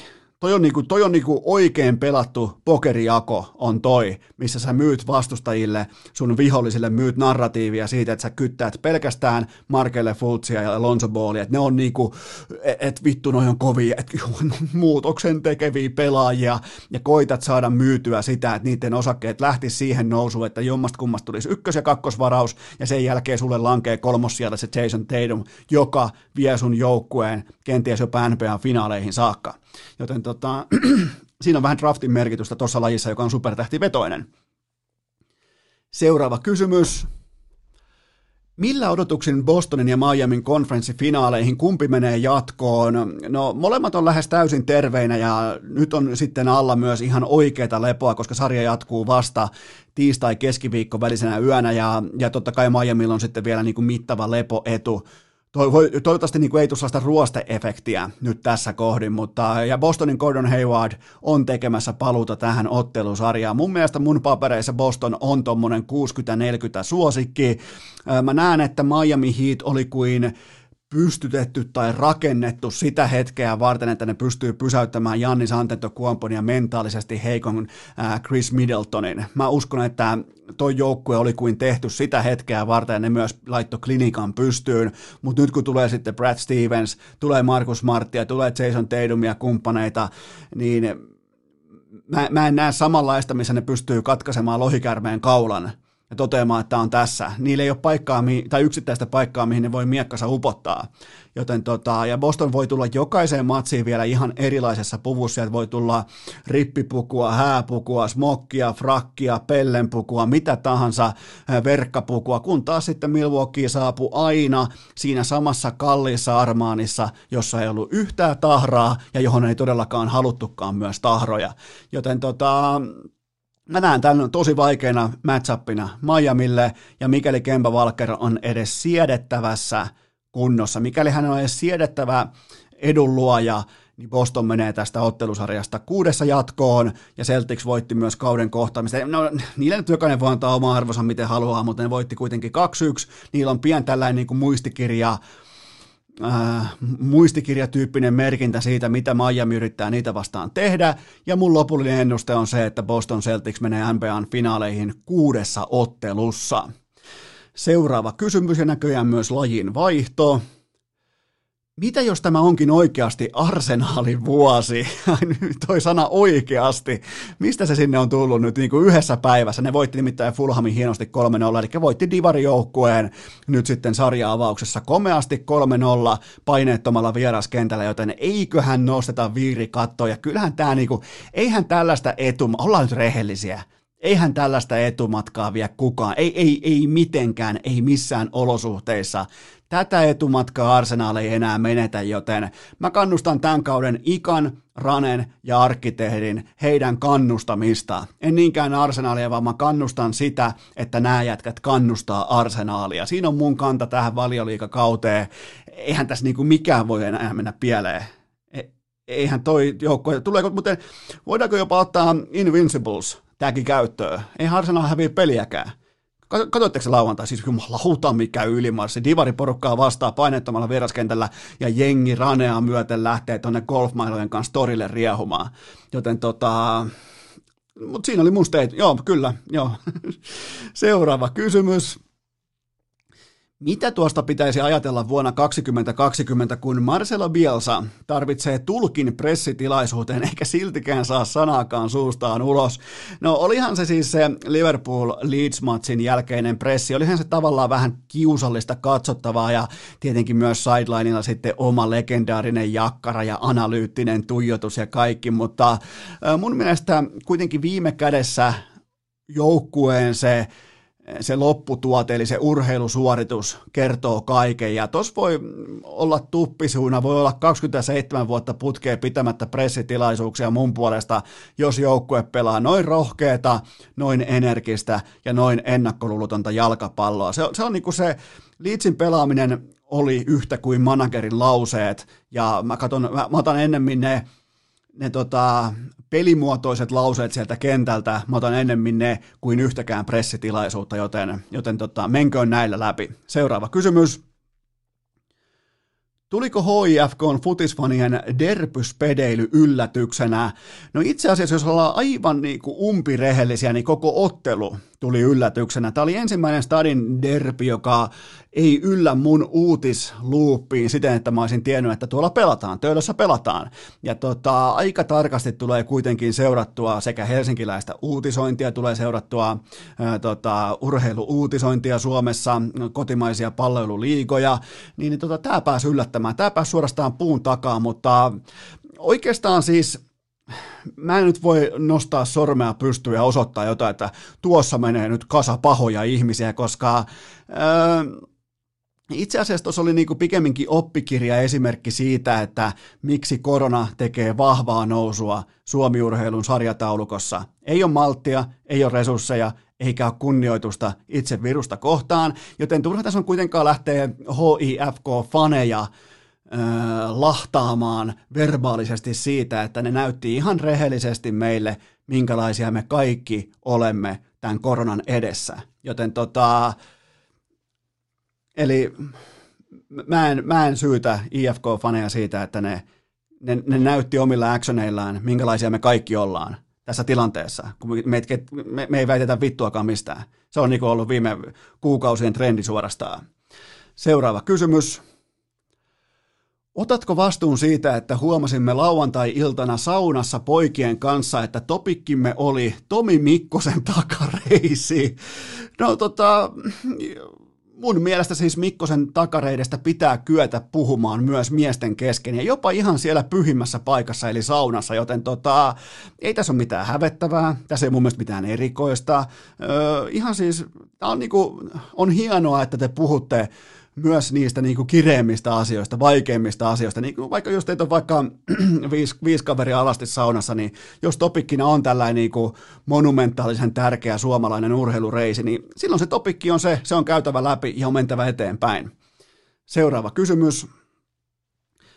Kuinka monta hulvattomuustähteä annat Kimi Räikkösen I G-toiminnalle viikonloppuna?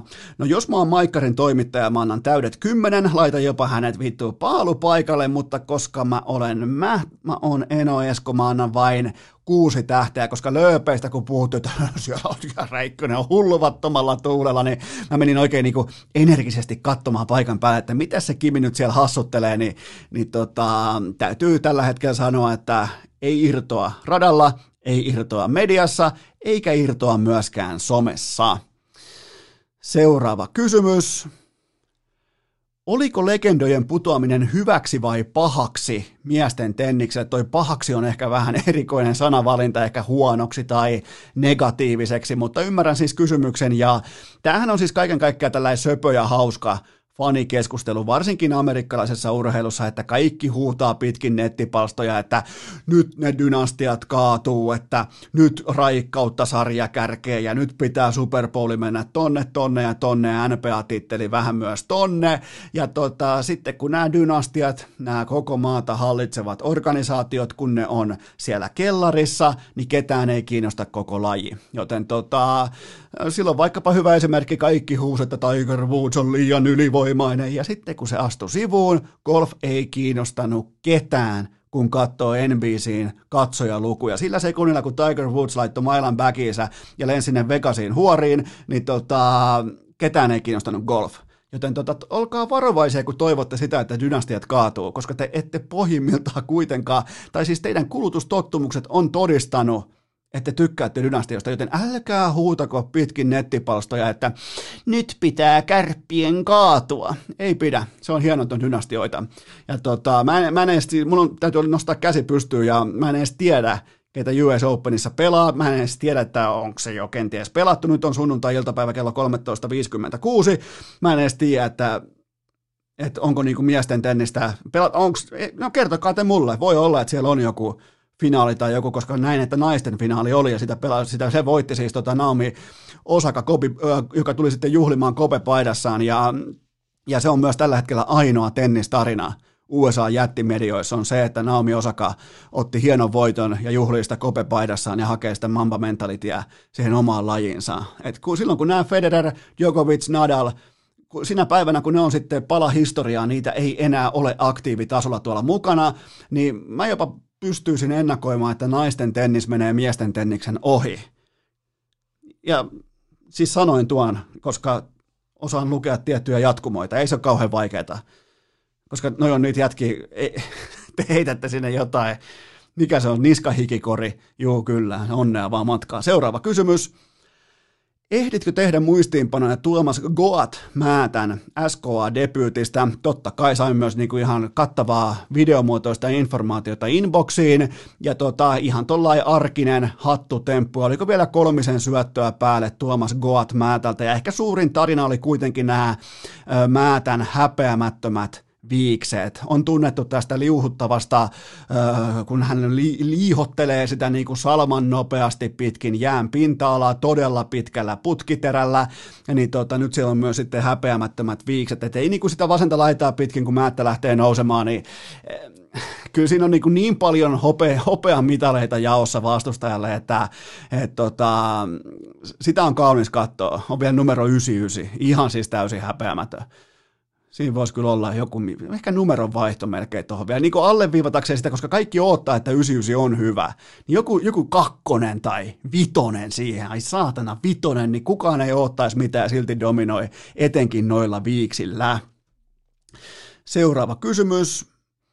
Vaikka Roosters ei pelannutkaan, niin katsoitko Vahteraliigan finaalin? No kyllähän se tuli katsottua ja vähän jopa kaduttaa, että katsoin, koska siellä ei tapahtunut yhtikäs mitään. Ja tavallaan täytyy kyllä linjata vielä uusiksi sen verran, että Roosters itse asiassa pelasi, koska Akseli Olin dominoi studiossa aivan pysty, eli Roostersin pelaaja numero viisi, siis sellaisella presensellä otti studion haltuun, että mä en ole siis nähnyt vastaavaa kuin ehkä joku Dion Sanders tai muutama muu, joku primetime, tai niin kuin nyt ei viitti viitata primetimeen, koska se on myös Sandersin lempinimi, mutta siis niin kuin parhaiden vuosien joku Chad Johnson tai Terrell Owens tekemässä punnerruksia kesken pressitilaisuuden niin, ja itkemässä, että he's my quarterback, niin tota, kyllä Akseli oli, niin oli, Akseli oli no, niin koko ton niin kuin Vahteramaljan tarina oikeastaan, siis se vaatevalinnat,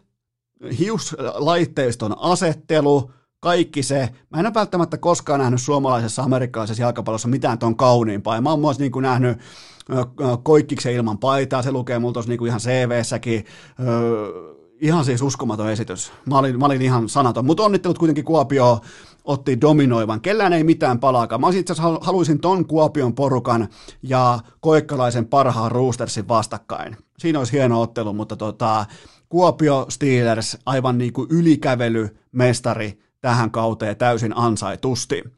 Seuraava kysymys. Mitä ajatuksia Dak Prescottin mielenterveyspuheenvuoro herätti? No vaikka tähän jaksoon nyt ei sinänsä N F L:ää laiteta, niin otetaan tämä. Tämä on kuitenkin tämä on erittäin tärkeä aihe, mutta mä jotenkin niin kuin tunsin lämpöä, mä tunsin ihailua, suurta kunnioitusta ja myötätuntoa Dak Prescottia kohtaan, kun hän siis kertoi tästä, että hän alkoi tuntea ahdistuksen ja jopa niin kuin masennuksen oireita, koska hänen veljensä riisti oman henkensä, joten tota, näin toimii jättimäisen koko Amerikan joukkueen super mega maailman arvokkaimman urheiluorganisaation johtava pelaaja. Siis niin kuin todella herkkä aihe, todella tärkeä aihe ja todella todella painavia, fiksuja sanoja merkittävässä positiossa tärkeästä aiheesta, joten tota, toi puheenvuoro edusti äärimmäistä kovuutta, äärimmäistä siis silloin, kun sä, sä oot kovimmillas ihmisenä silloin, ja sä oot oikeasti kova sillä hetkellä, kun sä myönnät, että säkin olet joskus heikko, sulla on heikkoja hetkiä, sulla on heikkoja aikakausia, sulta löytyy sieltä jotakin sieltä kilven, sieltä rintapanssarin takaa, jotakin, minkä sä haluat jakaa, niin tästä syystä Dak Prescott ehdottomasti, siis aivan niin kuin vastaan sanomattomalla tavalla jättimäinen hatunnosto siihen suuntaan, eikä mikään cowboy-hattu, vaan niin kuin ihan kaikki maailman hienoimmat, tyylikkäimmät, tärkeimmät hatut, niin ne kaikki on syytä nostaa, koska tuossa positiossa Cowboysin pelirakentajana pidetään ennemmin turpa kiinni kuin auki, joten tota, erittäin painokas puheenvuoro. No arvostan todella korkealle. Seuraava kysymys. Conor McGregor jälleen otsikoissa. Alkaako eläkepäivät käydä tylsiksi? No ilmeisesti nyt McGregor oli tehnyt tällaisen, tehnyt jopa vähän niin kuin tyhmästi ja näytti kikkeliä, joten hän oli sitten Korsikalla ollut poliisin hoteissa käymässä vähän nauttimassa paikallisesta putkakulttuurista ja oli syytetty myös jonkin seksuaalisen teon ilmeisesti niin kuin Okei, se on mun mielestä termi oli epäselvä, joten mä jätän sen siihen, mutta, mutta tota, onhan siis McGregor on profiililtaan ehdottomasti tällainen niin kuin kännimulkun näyttäjä, just sellainen perään lällättelevä humalainen irlantilainen, mitä löytyy sieltä Dublinista ihan jokaisen korttelin kohdalta, mutta kyllähän niin kuin tavallaan Conor McGregor, kun mä oon seurannut sitä alkaen sieltä päivästä yksi, silloin kun hän, siis luen siis päiväksi yksi silloin astumisen U F C-häkkiin, niin, niin tota, kyllähän se tavallaan kipuilee tilannetta, jossa pitäisi olla samaan aikaan sekä eläkkeellä, mutta kuitenkin lajin kasvot ja pankissakin polttaa tuommoinen yhdeksännumeroinen summa rahaa, niin, niin tota, se ei taaskaan tällä hetkellä viskimyyjä ei tiedä mikä se on.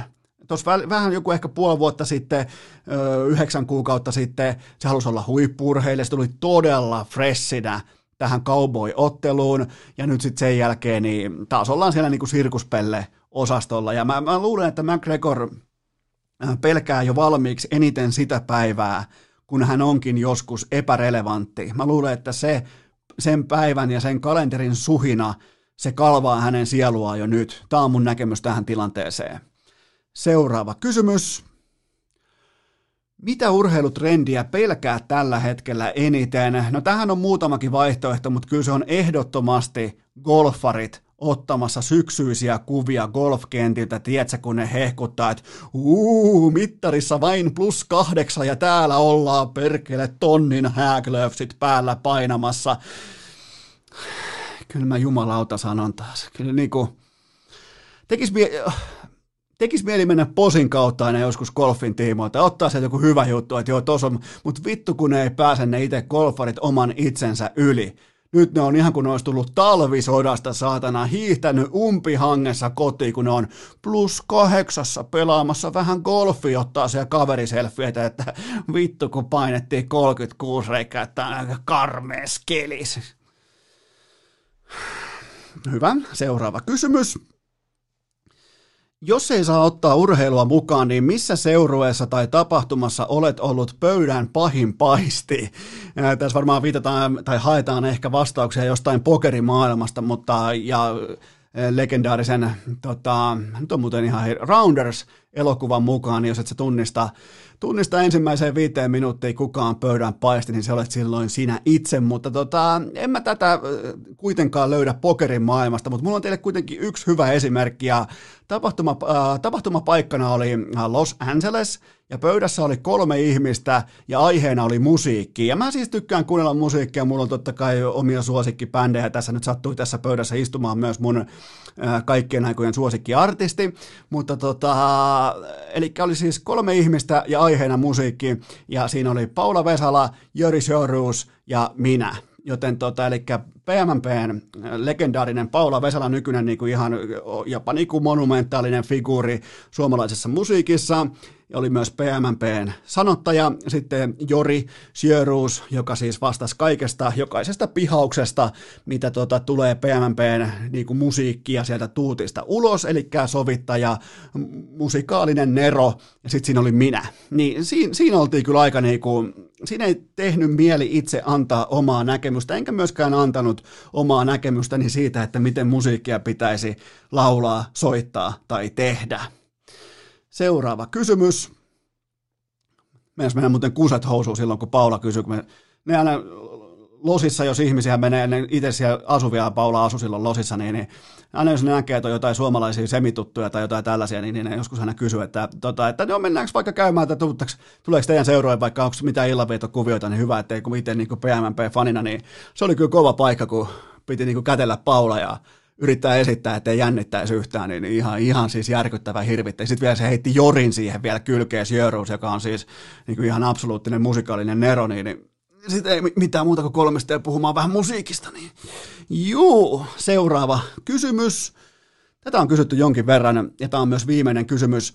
Ja tähän löytyy myös hyvä vastaus, mikä tekee tästä oikeastaan erittäin mukavaa, no niin kuin kaiken kaikkiaan, mutta ää, milloin laitat Kästin kuuntelijakyselyn tuloksia julki. No mä varmaan teen jotain täsmällisiä nostoja. Mulla on ne nyt tuossa niinku syötetty Exceleihin ja niinku nörttitaulukoihin ja pylpyröihin ja diagrammeihin. Että data on tallessa ja siitä vielä erillinen kiitos teille kaikille, mutta en mä kuitenkaan lähde syöttää tänne niinku kaikkea kerralla. Mä ehkä teen sellaisia nostoja, mutta kuitenkin tämä seuraava vieras, hän on jotakin sellaista, minkä tämä niinku kysely antoi viimeisen naulan mulle siitä, että tämä niinku Counter-Strike on teille tärkeää.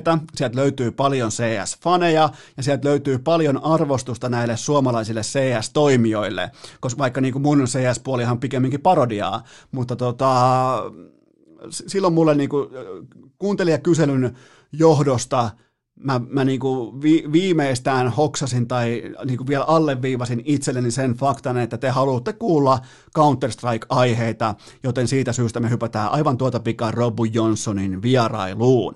Urheilukääst! Hitaalla tuplasavulla infin A-haltuun, pommimaan ja retake-arkkuun!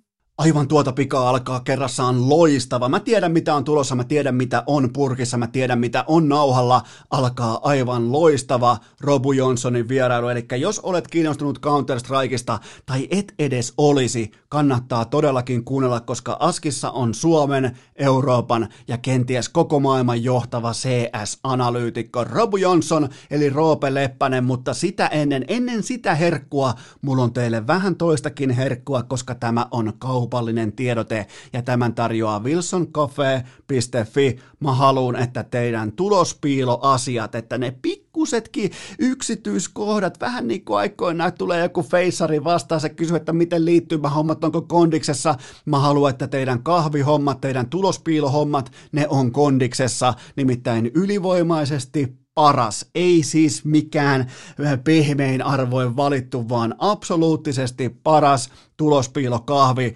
N B A, N H L, N F L, you name it, se on Wilson Coffee. Menkää osoitteeseen wilson coffee piste fi ja sieltä tilatkaa se sekajuna. Just joku lähetti teistä kuvan mun inboxiin, kun olitte tilannut, oliko teidän ystävän kolmekymppiset, niin sekajuna lahjaksi. Ai herra jumala, miten kaunis lahja. Joten tilatkaa sekajunaa, sieltä tulee kaksi puolikasta, kolmosta, nelosta ja vitosta, yhteensä kaksitoista kappaletta, niin ei tarvi hävetä ja itkeä, että no nyt on kahvi lopussa, kun tilaa sen sekajunan osoitteesta wilson cafe piste fi, niin ne tulospiilo hommat on kondiksessa välittömästi, joten wilson cafe piste fi.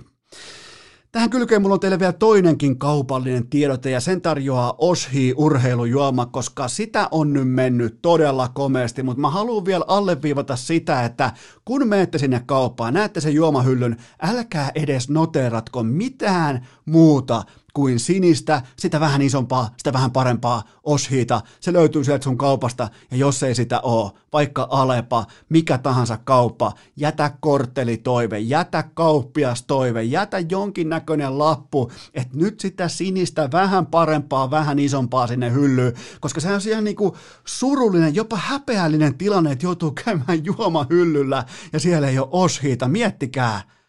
Kuuntelijakysely kertoi mulle, että niinku, et, et os, Oshi on kaikkien huulilla, se on, niinku, se on konkreettisesti kaikkien huulilla just nyt, just tänä päivänä, just, just tällä hetkellä, niin älkää nyt antako mitään vapaa-taipaleita kauppiaille, käskekää niitä, että Oshiita hyllyy, koska me Urheilukästin perhe, me kaikki yhdessä, me juodaan pelkästään Oshita, ja jos sitä haluaa tilata, niin ei muuta kuin evoke piste fi kautta Oshi, sieltä pystyy tilaamaan ja ainakin tutustumaan, vähän käydä katsomassa, että mitä sieltä löytyy, joten menkää vaikka tänään meikäläisen Instagramin storista katsomaan, että mitäs kaikkea Oshita sitä maailmasta löytyy, mutta muistakaa juomahyllyllä Oshi, se paras urheilujuoma.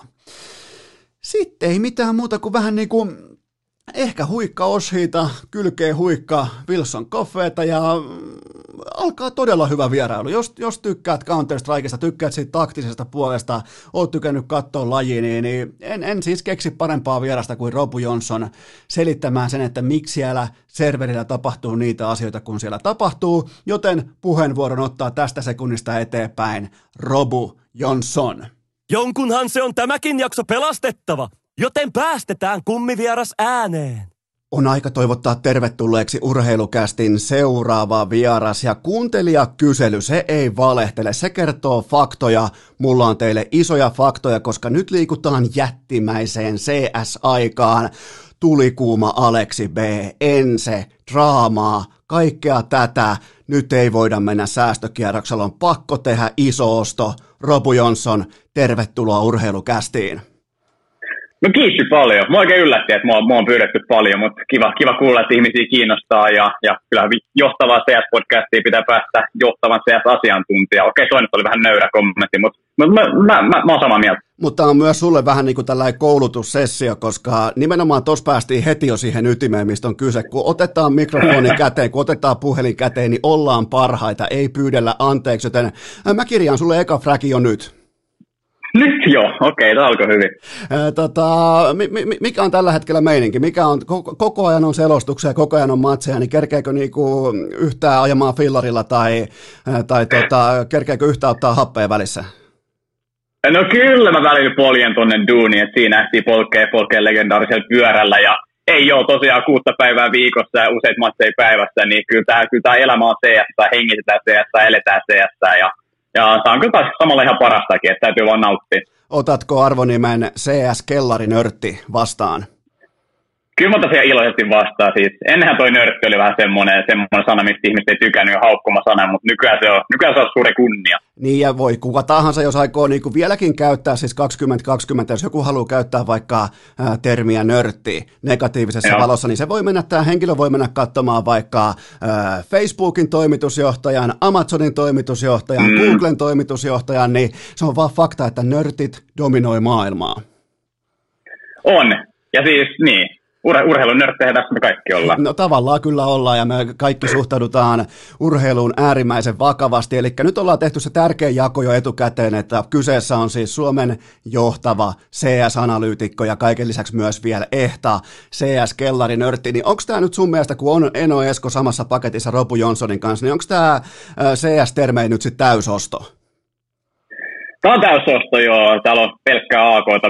Sä voit, oot, oot sä avikka. Sä voit olla avikka-pelaaja, mä oon ehkä sitten A K. Mä, mä tota, oon auran kärkiä, ja tulet korjaamaan ne, mitä jää jäljelle. Kauan sulla on muuten C S-kokemusta vyöllä, ja miten se on kerätty? Itse asiassa verrattain vähän. Vastaat jostain kaksituhattaneljätoista vuodesta aikaa alkaen, että mä oon tämmöistä uutta koulukuntaa. En pelannut sitä yksi pilkku kuusi versiota, kun silloin kaksituhattaluvun alussa tuli, että ihan uutta koulukuntaa.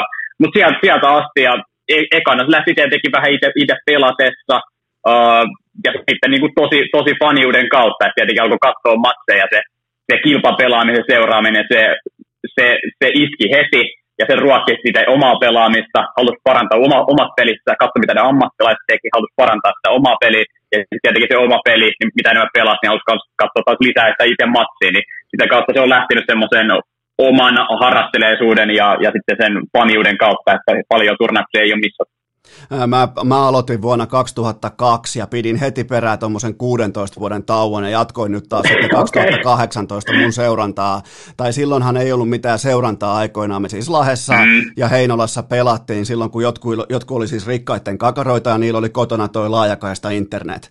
Niin tota, silloin pystyttiin, mä muistan vielä sen tunteen, kun ne vastustajat siellä radalla ei ollutkaan siis, ne ei ollut tietokoneen botteja, vaan ne oli muita ihmisiä. Ne oli niinku, mm. joku muu pystyy kytkeytymään tällaiseen asiaan kuin internet, ja ne pystyy ne pelaajat liikkumaan siellä, niin sehän oli jotain ihan täysin uskomatonta, siis että kaista riittää siihen, koska näillä, mä en muista, oliko se mikään modeemi, se oli aikoinaan, mikä piti niin sellaista aika sympaattista vinkumista ennen kuin siellä liittyy internetiin, niin sille ei ihan riittänyt, mutta kuten sanottu, niin silloin kun alkoi tulee näitä valokuitukaapeliyhteyksiä ja muita, niin, niin sehän levisi silloin ihan käsiin. Niin mä astuin silloin ihan suosiolla aika vahvoilla statseilla. Mä astuin niin kuin jo sivuun. Et mä eläköidyin jo kaksituhattakaksi, mutta mä oon nyt voimakkaasti back.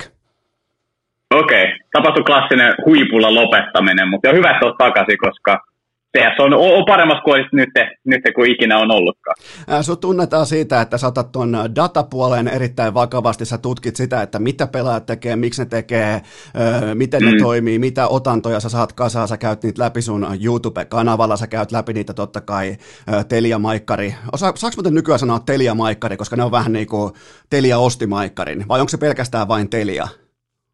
No, mä sanoisin vaan Telia, mutta sä saat sanoa, mitä sä haluat. Niin, se on kyllä totta, tämä on mun podcasti, että tota ihan, ja, ja niin, niin myös teenkin, kuten oot ehkä huomannut, mutta tota, sä, sä käytät paljon dataa, niin milloin tämä syttyminen, koska kyseessähän on faktuaalisesti laji, jossa jokaisesta tekemisestä, jokaisesta actionista jää jälki, eli data, niin milloin sä sytyy mm. tähän, että näistähän pystyy niinku veivaamaan ihan materiaalia kasaan? No, kyllä se niinku nörttis on aina ollut. Numerot on aina ollut jotenkin kiinnostavia, koska en ole itse ikinä huipulla pelannut, en, en ole voinut sille oman kokemuksen perusteella ikinä, ikinä selittää asioita, niin silloin on helppo mennä numeroihin, ja, ja, ja numerot ei valehtele, niin kuin ei servukaan, niin sieltä on hyvä lähteä, ja meillä on C S:ssä ehkä paras työkalu missään lajissa, mitä mä tiedän, eli meillä on h l t v piste org, mistä löytyy kaikki, löytyy kaikki turnaukset, kaikki matsit, kaikkien pelaajien tilat, montako tappoa otti siinä, montako niistä oli avaustappoja, eli niitä, että tekee viisi vastaan neljä tilanteet sitten heti alkuun, että et siinä on ihan massiiviset resurssit, mitä on helposti saatavilla, niin niistä on todella helppo käyttää hyväkseen, ja sitä kautta myös voi rakentaa hyviä, hyviä, hyviä tarinoita, hyviä malleja siitä, miten ajattelee joukkueesta, okei, okay, ja just sanoin, että okei, okay, tämä ottaa niitä avaustaistelua, otetaan sen entry braggeri, tämä on se aggressiivinen pelaaja, esimerkiksi Jamppi tällä hetkellä entessä, niin, niin se, se on jotenkin tosi luonnollisesti tullut, ja mun mielestä sitä kautta voi rakentaa erittäin kiinnostavia tarinoita, että toivon, että muitakin kiinnostaa ne, moni ehkä pelottaa ne numerot alkuun, mutta mä koitan selittää ne mahdollisimman selkeästi, ja, ja selittää, että miksi niillä on väliä, että, että jonkun entry flagin onnistumisprosentti on viisikymmentäneljä prosenttia eikä, eikä neljäkymmentäkahdeksan, siinä on iso ero kuitenkin. Milloin sä koit, että tällä ei datavyöry vallotti tämän lajin, koska jääkiekossa, koripallossa, jenkkifutiksessa, mm. jalkapallossa, niin jokaiselle pystyy melkein kirjaamaan jonkun vuoden, niin mikä oli tällä ehkä kenties hetki tai aikakausi C S:ssä, että ihan selvästi alettiin nojaamaan siihen, mitä numerot sanoo? No ehkä vasta viime vuosina on enemmän ja enemmän noussut tapetille, että seurataan muutakin kuin pelkkä ne tapot ja kuolemat, jotka onhan nekin kiinnostavia, mutta ne nyt ei kerro kaikkea. Eri, eri pelaajat pelaa, pelaa eri rooleja, jotkut pelaa vaikeampi kuin toiset, jotkut on B-saitin ankkureita, siinä on vaikeampi saada ne tapot. Mutta mä en tiedä, mun mielestä ei vieläkään käytä noita tarpeeksi. Mä en tiedä niin tarkkaan, mitä tapahtuu joukkueiden sisällä. Siellä joissain joukkueissa on näitä analyytikkoja, data-analyytikkoja, mutta mä en tiedä ihan tasatakaan, mitä ne tekee, kuinka, kuinka paljon tätä on vielä hyödynnetty. Mä, mä luulen, että tässä on ehkä vielä se isoin murros tapahtumatta, mitä ehkä ollaan just nähty. Ja nähty jääkiekossa tässä viime vuosina, että on yhtäkkiä alkanut ne edistyneet tilastot kiinnostaa paljon enemmän ja enemmän, ja varsinkin joukkueessa niiden perusteella tehdään pelaajahankintoja ja näin poispäin, niin mun mielestä C S:ssä, tai mun käsittääkseni C S:ssä, niitä ei vielä käytä ihan niin, niin paljon, vaan enemmänkin katsotaan, että aah, toi näyttää hyvältä, läpäisee silmätestin, voidaan, voidaan testaa sitä, että mun mielestä tässä on vielä kehityttävä ja se iso räjähdys on vielä tapahtumassa. Öö, mitä nyt ennen kuin mennään tähän isoon räjähdykseen ja siihen, mitä tapahtuu seuraavien viikkojen aikoina Counter-Strikeissa, niin mitä sun öö, vastaan sanomaton data sanoo tähän seuraavaan kysymykseen? Kumpi on, okay. par, kumpi on parempi eläin, koira vai kissa? Mm, tota, mä, olin, mä olin väärin ajattelija ennen. Mä, mä sain miettiä sitä tämmöisen kolmekymmentä kuuden tunnin jäähyn ajan, juuri että selostuspäivän väliin, ja sen jälkeen mun on todettava, että ko- koira vie voiton. No niin, data ei valehtele. Mikä on muuten äh, vielä tällainen viimeinen lämmittelykysymys, niin mikä on sun sellainen äh, C S-elämän ehkä sykähdyttävin hetki, tai joku sellainen, mikä on ehdottomasti jäänyt verkkokalvoille, siis ihan missä roolissa tahansa, pelaajana, selostajana, fanina, mitä tahansa?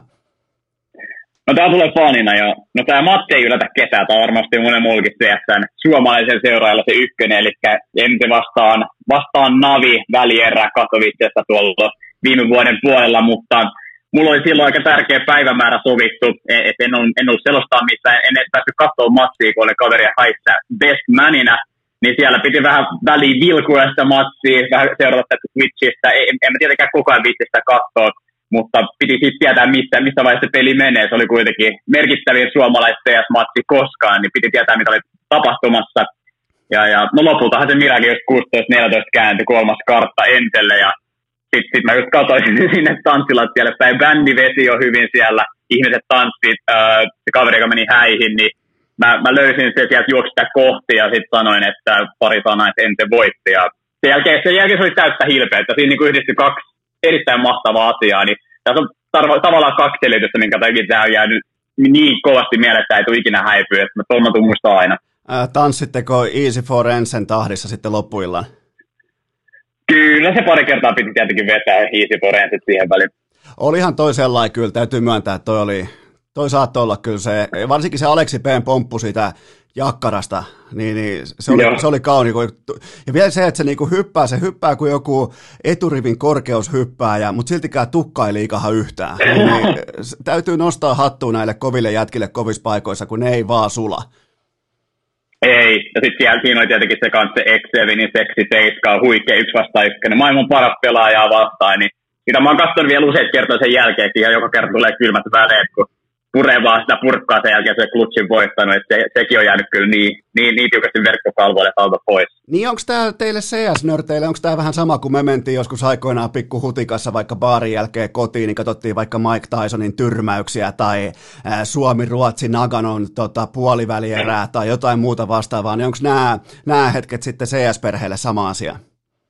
No totta kai, Ju, just noin just noi tulee mieleen. Mä toivon, että me tullaan saamaan näitä vielä enemmän. Me tarvitaan, sit, sit pitää olla pidempikin koosteen videossa, toivottavasti vielä vähän liian lyhyt, mutta mä toivon, että näitä tulee vielä tulevien vuosien paljon lisää. Alright, nyt on lämmöt korkealla, sykkeet silti alhaalla. Hypätään tähän nyt kuumaan puheenaiheeseen, eli tapaus Slava Twista Räsänen. Selitä tämä asia vähän mm. niin kuin puhuisit nyt lapselle. Kuvittele, että Eno ei olekaan Eno, vaan se on lapsi. Joten tota, miten, siis nyt kysymys on, miten Slava huijasi, siis väitetysti huijasi vuonna kaksituhattaseitsemäntoista? No käytännössä C S S-valmentajat, niin niitä pitää, niitä on tarkoitus nähdä omien pelaajien perspektiivistä. Ne voi vaihtaa, vaikka Slava voi vaihtaa Jampin välillä. Voi katsoa, että okei, miten se Allu pelaa siellä Dustin A-saitilla ja näin, näin voi vähdä niiden väliin. Mutta sitten tässä vuosien varrella tämä bugi on koko ajan pomppinut välillä esiin. Se on, tai no, mä, en, mä en ollut sit tietoinen vielä, vielä kun tämä vasta tämä koko, koko kohu oikeastaan alkoi. Mutta siis valmentajat tämän bugin avulla saattoi lentää jonkin osaan karttaa, mistä ne näki vaikka, mieltä vaikka Nukea, niin ne meni sinne niin kuin tyyliin valvontakamera, pystyi näkemään sen koko Nuken sihamaan, että mitä siellä tapahtuu, ja liikuttaa, liikuttaa sitä hiirtä, ja katsoi, että okei, ei, viholliset ei ole menossa pihalle päin, ja sehän viette, että informaatio C S S, niin kuin kaikki kaikessa, niin tämä on erittäin iso etulääntiasema, ja, ja se, on, se, on, se on bugin hyväksikäyttöä, se on huijaamista, ja, ja tosiaan kaksituhattaseitsemäntoista ei valmentanut ensiässä silloin Slaavat, mutta mulla valmennut tämmöisessä Suomessa joukkueessa kuin i game piste com, tämmöinen hukkapelisivustoon firma, tai siis tiimit, niin siellä, siellä käytti, tota, me ei vielä heti tarkkaan tiedetä kuinka monessa massissa, kuinka monen kierroksen ajan, ja sen perusteella siitä tulee sitten kakkua, kuinka paljon tuleekaan. Me ollaan jo nähty, että sieltä on saanut jotkut Hundenit sai kaksitoista kuukautta, toi venäläisjoukkueen Harv Legionin valmentaja sai kaksikymmentäneljä kuukautta, riippuen kuinka kuinka paljon on käyttänyt tätä, tätä huijausta hyväksensä, ja sieltä sitten E S I C, eli Esports Integrity Commission, okei, okay, lapsi ehkä ymmärrä englanti tähän väliin, mutta siis tämä on tämmöinen rehellisyyskomissio, joka, joka näitä kakkuja sitten alkaa iskemään, niin, niin sille on nyt ensi organisaatio ilmoittanut, että näin on päässyt käymään, tutkikaa asiaa, ja tässä nyt menee pari-kolme viikkoa, niin saadaan, saadaan ehkä tietää, että mitä sitä seuraa. Niin, eli toisin sanoen siis Slava hankkii visuaalista etua. Hän siis Kyllä. näki faktuaalisesti, mitä vastustaja tekee, ja laittaa vaikka sen kameran. Sen kameran pystyy käsittääkseni siis laittamaan yhteen paikkaan ö, per rundi, silleen, että se pysyy siinä, nimenomaan siinä yhdessä paikassa. Se on ikään kuin se bugi. Eli jos se laittaa vaikka Infernossa banaaniin, niin se pystyy sanomaan satasen varmasti sen pelaajille, että okei, sieltä ei tule ketään nyt läpi. Keskitytään tuohon toiseen puoleen. Niin, niin tämähän on siis... niin kuin sanoit tuossa, niin tämähän on siis ihan kaikki kaikessa, että minkä edun mm, tämä tuo. Niin koet sä, että Slava vivutti tällä ö, omia totta kai voittotilastojaan ylemmäs, omaa statustaan ylemmäs, jotta se ö, ensin sopimus sieltä tulee, koska siihen pestiin kuitenkin varmaan oli ihan hyvin tunkua, koska ensin tuli todella vahvalla joukkueella, kovilla hankinnoilla, ja, ja nousuhan oli siis räjähdysmäinen välittömästi, niin mm. miten, miten sä otit tämän uutisen vastaan, ja onko tässä mitään, onko tässä loogisessa ajattelussa mitään järkeä tässä, että hän yritti vivuttaa itseä tuonne Enseen? Eli toisin sanoen, mä sanon tämän nyt suomeksi ja urheilukästin tyylillä, ensin pesti, ensin pesti oli huijaamalla hankittu. No siis, alkuun, hmm, niin, uh... No alkoin mä sanoa, että en, en mä usko, mutta sitten sit toisaaltakaan hitu, hitusen, hitusen joo. Että tietenkin kaikki, kaikki vaikuttaa kaikkeen, ja vaikka sitä olisi käyttänyt, me ei tiedä tosiaan kuinka paljon pitää käyttää, onko se yhdellä kierroksella. Mutta periaatteessa yksi kierros saattoi saatto ratkaista tietyn matsin jossain yhdessä turnauksessa, ja päästiinkin playoffeihin, oho, iGamein rankki nousee, että Pistalla kannattaa paremmat valmentajat, on nostanut näin jo maailman top kolmekymmentä, mitä se meneekään, niin niin dominopalikat alkaa kyllä kaatuilemaan heti sen yhdenkin, yhdenkin käytön jälkeen mahdollisesti. Ja onhan se nyt tietenkin niin paljon tekijöitä muuttui liikkeessä, että mahdoton arvioida, kuinka paljon se vaikuttaa. Mutta tota, ehkä se voisi muotoilla silleen, että ei se nyt ainakaan haitannut ehkä sen pestin saamisesta. Mutta mut mä uskon, että kuitenkin Pista oli, oli siinä vaiheessa, vaikka ehkä hakijoita ainakin oli, oli tunkuu siihen pestiin, niin, niin ehkä... No Validein valinta, ehkä yksi, yksi niin kuin selkeästi edellä muita ilman tätä bugin hyväksikäyttöäkin. Et en muista, että loppupeleissä oli missään ratkaisevat roolissa, mutta kaikki vaikuttaa kaikki. Minkälaisella tunneskaalalla sä otit vastaan tämän uutisen? No, tietenkin tässä nyt käytiin läpi näitä eri tunteita, että et vihasta siirryttiin sitten loppujen lopuksi pettymykseen. Ja se on, on päässyt myös lähetyksissä haastattelemaan just listaa ja vaikuttaa just niin, niin erittäin hyvältä valmentajalta, niin semmoiselta tarpeeksi tiukalta, mutta kuitenkin että ymmärtää pelaajia, ymmärtää, ymmärtää mitä pelaajat tarvitsee missäkin paikkaa, ja, ja, ja analyyttiseltä, hyvältä, hyvältä taktisten, taktisten tak, taktiikoiden tota, luojalta, niin se, se oli tosi harmi. Se, se, se ärsytti kyllä, ärsytti ja harmitti tosi paljon, mutta tuossa on, on, on eri journalistit pistänyt tulille just informaatio, että näitä tulee vielä olemaan, niin sitä vaan toivoo, ettei, ettei kukaan suomalaiskoutsi sitä olisi, olisi, olisi päässyt käyttämään, ja mä tässä nyt huomataan, että vaikka sinänsä kuinka rehdiltä kaverit vaikuttaa ja vaikka vaikka on jo päässyt puhumaan jonkunkaan, niin ei se, ei se tarkoita välttämättä, että et, et se on puhdas pulmunen, tai se ei, se ei, jos se saa sen tilaisuuden, tilaisuus tekee varkaa, jos se saa sen tilaisuuden, niin se, se on vaikea jättää käyttämättä. Et, et, mä en tiedä. Mitä sulle, että mitä saisit tehdä, jos saisit valmentaja ja saisit kohdannut tämän? Lentäni johonkin osaa karttaa, näitä vähän liikaa, niin malttaisiko olla käyttänyt? No mä tota, vastaan tähän pyöräilytermeen, että jos mä lähden ajamaan Tour de Francea, niin mut on siis korvakäytävää myöten ängetty täyteen epoa. Jo, jos, jos se on mahdollista, mulla on siihen resurssit ja kaikki muutkin tekee sitä. Se on, se on siis vaan ihmisen ihan peruskantainen luonne. Jos siellä on etua Kyllä. saatavilla, se otetaan. Ja siinähän on siis tuottopanossuhde. Otetaan vaikka, otetaan vaikka baseball. Sä laitat itsesi täyteen jotain kasvuhormonia tai jotain hauisainetta, jotta sä lyöt sen pallon sinne katsomoon vaikka neljäkymmentä kertaa kaudessa. Se mak- saattaa maksaa sulle ihan käteisenä rahana suoraan tuommoisen viisikymmentä miljoonaa dollaria sun tilille. Se yksi kausi, se tuo sulle jättisopimuksen ja siitä eteenpäin, jos sä joskus kärryät, niin kukaan ei vie sulta dollariakaan pois. Ja sä voit vaan levitellä käsiä, että no harmi juttu, se on tuottopanos ajattelua, mutta mä en näe siis vaan, mä en näe slaavan upsidea tässä keisissä. Mä en näe mitään muuta kuin sen, että hänen silloisen joukkueensa rankingi nousee, hänen statuksensa mm. valmentajamarkkinoilla nousee, mutta mä kuitenkin näen aika maltillisia, siis taloudellisia syitä. Ehkä enemmänkin sellainen tilanne tekee varkaan ja mielenkiinto, uteliaisuus ja sitten vaan haettavissa oleva etke. Niin, niin en, en mä ainakaan niinku nyt voi osoittaa sormella slaavaa, että tuossa menee paha mies. Mm. Joo, ja nimenomaan tämä tapahtui kolme vuotta sitten, sekin, se nyt on vaan on mieventävä tekijä silloin se, ja se oli kuitenkin vielä sitten pikkuisen enemmän lapsen kengissä, ja varsinkin mistä tuo joukkue oli, niin toivottavasti nämä käytetään sitten huomioon, mutta kyllä mä, kyllä mä, kyllä mä kaikille, tätä, kaikille valmentajille, jotka on tätä käyttänyt, niin toivon kyllä kuitenkin rangaistusta, että ei, ei, ei mitään pelkkää varoitusta tai vakavaa varoitusta, että ei se osaa, vaan kyllä pitää rankasta, jos tätä on käyttänyt. Öö, mulla on tähän, oikeastaan tähän vähän viitaten sellainen jatkokysymys vielä, että Öö, miten sä voit selittää mulle nyt C S-kellarin örttinä sen, että Valve kuitenkin on tuommoinen neljän miljardin yritys. Miten vitussa niillä voi olla buki siellä vieläkin? Miten, miten niiden ainoa business käytännössä on Counter-Strike ja sen pyöriminen? Miten sieltä voi löytyä bukeja ja miten ne voi olla vuodesta toiseen käytössä?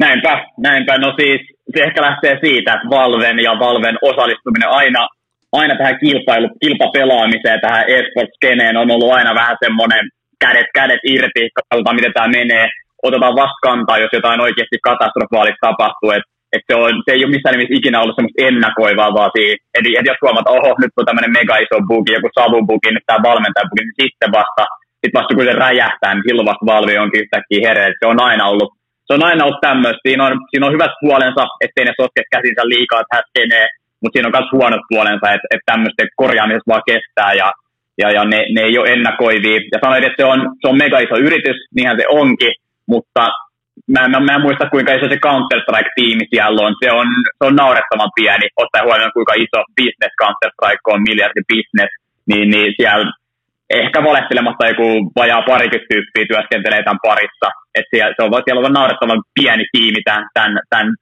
parissa, joka tekee töitä. Et siis toinen iso peli, toi Dota kaksi. Se siellä vaan kiinnostaa, kiinnostaa enemmän. Sen parissa ihmiset haluaa työskennellä enemmän. Tuntuu tyhmältä. Mä en ymmärrä, miksi ne vaan... En mä tiedä. Tämä Valve, tää, tääkin aiheuttaa kyllä paljon tunteita musta. Että et haluaisin kyllä paljon parempaa osallistumista tähän e-sports-skeneen heiltä. Mutta sitä on paljon pyydetty. Kauniisti, ei kauniisti. Ja ne, ne, ne on, mitä ne on, Valve. Kuinka tärkeä sun mielestä, otetaan kohta vähän enemmän vielä Valvetta ja otetaan siihen jamppia kylkeen, mutta kuinka tärkeä sun mielestä tai sun papereissa valmentajan rooli on C S-joukkueessa ja miten sä voisit määritellä tai täsmentää sen, sen mulle, että kun mun on tosi vaikea tällaisena rivikatsojana kuusitoista vuoden tauon jälkeen, niin, niin tota, mun on tosi vaikea saada kiinni siitä, että mikä on valmentajan painoarvo menestyksessä? No toi on hyvä kysymys ja no mä seuraan paljon N H L:ää, niin sielläkin, sielläkin näitä koetaan palkita näitä valmentajia ja välillä oikeasta syystä, välillä vääristä syystä, kuka on oikeasti hyvä valmentaja. Barry Trotz nyt varmaan on. Babcockia pidettiin pitkään todella hyvänä valmentanut, sen, sen osakkeet on pudonnut paljon, niin se on, se on vaikea arvioida mun mielestä ulkoa päin. Et, et siinä voi katsoa joukkueen menestystä, miten niillä menee ennen sitä valmentajaa, sen valmentajan jälkeen. Voi koittaa arvioida se joukkueen palasi, okei. Okay. ehkä näiden, näiden viiden pelaa näitä pitäisi top kymmenen ehkä, ehkä paperilla, että kantaa mitä se valmentaja tekee, tekeekö se niistä huonompia, tekeekö se niistä parempia. Et se, se on myös todella vaikea arvioida, mutta tota, ja monenkin valmentajan rooli ja panos vaihtelee paljon. Et jotkut, jotkut on vaan semmosia, just semmosia tilastoniiloja, kellarinörttejä, jotka katsoo, että okei, tämä taktiikka voisi olla hyvä, koska, koska X ja tämä numero on tämmöinen. Katselee demoja, eli niitä vaikka vastustajien otteluita, katsoo niistä heikkouksia, niitä vahvuuksia, mistä puhuit Aleksi Benkin kanssa. Ja, ja ne, ne ei ehkä, ne, ne ei myöskään ihan täydellisiä valmentajia. Parhaat valmentajat on sellaisia, joilla myös se on se analyyttinen puoli ja on siis se, se sosiaalisesti älykäs puoli, että pitää joukkueen fiilikset tarpeeksi rauhallisina tai hypettää niitä ylös, mitä se tilanne vaatiikaan. Mutta parhaat valmentajat on semmoisia. Esimerkiksi Astraliksessa on tämmöinen Zonic, jota pidetään ehkä parhaana valmentajana, niin hänessä yhdistyy toi, toi molempi puoli. Et se tekee ainakin mun silmään hyvän valmentajan, että niillä on toi, on toi analyyttinen puoli ja on toi sosiaalisesti älykäs puoli. Mulla on sellainen hyvä nyrkkisääntö, että Counter-Strikein valmentajan pitää olla lastentarhan johtaja ja I G L:n Joo. pitää olla lastentarhan tällä niin kuin johtava hoitaja ja ne kaikki muut voi olla sitten lapsia. Jos noi kaksees on kunnossa, niin ne kaikki muut voi vipeltää miten ne haluaa, ne kaikki muut neljä pelaajaa. Se kaikki muu voi olla ihan niin kuin, melkein tällainen niin kuin pellesirkustyyppinen tapahtuma, mutta kunhan nämä kaksi on aikuisuuden tilassa ja ne pystyy kommunikoimaan keskenään, niin, niin siinä on jo aika vahva, koska toi vaihtuvuus. Käydään kohta enemmän läpi tota, mutta onhan toi vaihtuvuus tuolla Counter-Strikein huipulla, niin koko ajan uusi ykköstiimi, koko ajan tulee jengiä, ne vaihtuu, se pyörii kuin Stockmannin, äh, silloin kun vielä Stockmannilla kävi ihmisiä, niin tota, se pyörii kuin Stockmannin ovet, että äh, mä näkisin, että sellainen tietty niinku standardin vaaliminen niiltä osin, että mahdollisimman huonon ja mahdollisimman hyvän päivän erotus on mahdollisimman pieni. Mm, kyllä. Varmasti valmentajat ja I G L, ne on ne, ne on ne tärkeimmät palaset, että ne kun on kunnossa, niin itseen ympärillä voi, voi rakentaa mitä vaan. Et kyllä, mä, kyllä mä ostan tuon sun, ö, mikä, mikä päivätarha, lastenkerho, ö, metafora. Jos, jos käytät sen, niin, tota, niin sä oikein tuut huomaamaan, kuinka vähän niin kuin Tompalla alkaa tiedätkö, liivi vapisemaan siinä vieressä, kun sä, tota, se, joo, se, joo. se aistii välittömästi, että sulla on urheilukästin aseet käytössä. Kyllä. O, miltä muuten tuntuu katsoa ihan niin läheltä Tompan liiviä? Oh, kyllä se tietenkin kunnioitusta herättää, välillä pelkoa. Niin mä olin, olin kysymässä, että toi kunnioitus oli vähän laimea termi mun mielestä. Kyllä se on niin kuin, pitää olla pelko läsnä. Pelko. Pelon kautta joo. ei, ei sitä, sitä se herättää. Kyllä se siitä näyttää, kun pitää aina huoli, että se on, se on ladattuna, ettei sitä liikaa käytetä. Koitaan säästää Suomi-pelejä varten. Joo, ja se, on, se, se kyllä muodostaa toi koko kombo, Liivi, Tompa ja Robu, niin kyllä siinä on tämän hetken niinku, äh, siinä on se äh, suomalaisen C S-selostamisen huippu on apaus. Se on niinku pyramidin huippu on siinä. Mitä muuten tuntuu olla huipulla? Niin. Onko siellä tuulista? Niin. No en mä tiedä, tää vaan koittaa pysytellä. Mä, mä en tiedä oikein, mitä mä oon päättynyt tähän. Mun mielestä kaikki on tapahtunut hyvinkin nopeasti ja koitetaan vaan grindaa ja pysyä täällä vielä. En mä tiedä, tuntuu, tuntuu oudolta suoraan sanottuna, mutta mä, mä tykkään siitä, mistä mä tällä hetkellä on. No niin, sitten loppuu taas perseen nuoleminen ja hypätään seuraavaan aiheeseen, koska mä haluan puhua nyt Jampista ja ö, ensinnäkin pitää erottaa nyt toisistaan nämä asiat, että tämä Slaava-keissi, Jamppi-keissi, niin mitä sä ajattelet tosta, että jos pieni lapsi kolmetoista-neljätoistavuotias tekee tuhmasti tietokoneellaan tai tekee jopa tyhmästi, niin pitääkö siitä, sama kuin sä taklaat vaikka jumalauta Pohjola-leirillä jotain jääkiekossa selkää ja sä oot, mm. sä oot, sä, sä oot kelvoton saamaan vaikka sen jälkeen sopimuksen vaikkapa N H L:stä tai pelaamasta vaikka olympialaisissa, niin tota, mä oon siis Jampin puolella. Mun mielestä niiden oikeuskeissi se oli pikemminkin vähän tällainen mediatempaus tai P R-tempaus. Toivottavasti sieltä tuli vähän etua puolelle, koska se itse niin kuin, haastehan toimitettiin aivan väärään paikkaan ja syytettiin ihan väärää tahoa vielä kaiken lisäksi, mutta, mutta tota, mun mielestä tää on ihan, tää on ihan järkyttävää. Tämä tilanne, että jos sä teet kolmetoista-neljätoistavuotiaana jotain, niin sä kannat siitä koko loppuelämän, siis ammattitason taakan. Siis joo, ihan samaa mieltä. Hirveästi ei ole lisättävää. Mäkin olen free jumppi klubissa mukana. Ja, ja etenkin, etenkin kun nyt on tullut nämä valmentajahuijaukset esille, ja me ollaan huomattu, mitkä rangaistukset niistä tulee, niin eihän ne, ei ne ole vaan mene mitenkään yksi yhteen, koska tosiaan eihän silloin kun Jamppi, niin siis etenkin, no jos se nyt huijasi, jos me oletetaan, että se, se oli sen tili, se Jamppi nyt sanoi, että kaveri käytti, ja mulle nyt oikeastaan ihan sama käyttikö kaveri vai ei, että kuka sillä tilillä huijasi silloin kun Jappe oli kolmetoista tai neljätoista-vuotias, niin eihän sillä ollut vielä tekemistä mitenkään kilpapelaamisen kanssa, toi Pohjalainen eri hyvä vertaus. Et ei se ollut lähelläkään ammattitasoa, lähelläkään niitä majoreita, mistä se on nyt saanut bändit, eli ei saa käytännössä C S:ssä maailmanmestaruuskisoissa pelata ton takia. Ja nyt me ollaan huomattu, että oikein valmentajat, jotka on huijannut tämmöisissä karsinnoissa noihin maailmanmestaruuskisoihin, eli ne, ne on jo lähellä menossa kohti niitä, niin nekään ei saa mitään elinikäisiä bändejä, ne saa kuusi kaksikymmentäneljä kuukautta tommonen, että saa vielä palata parinkin vuoden päästä, vaikka olisi useissa ottelussa käyttänyt tätä hyväkseen, joka olisi no, ollut nostamassa niitä sinne maailmanmestaruuskisoihin, että tämä ei tämä, ei tämä vaan loogiselta kuulosta. Joo, ja siis tässä, kun, ää, tässä oikeushaasteessahan oli mun mielestä se, se ydin oli oikea, eli tämä Valve rajoittaa ihmisen, siis yksityisen ihmisen ammatin harjoituskykyä. Ihan siis ihan radikaalilla tavalla.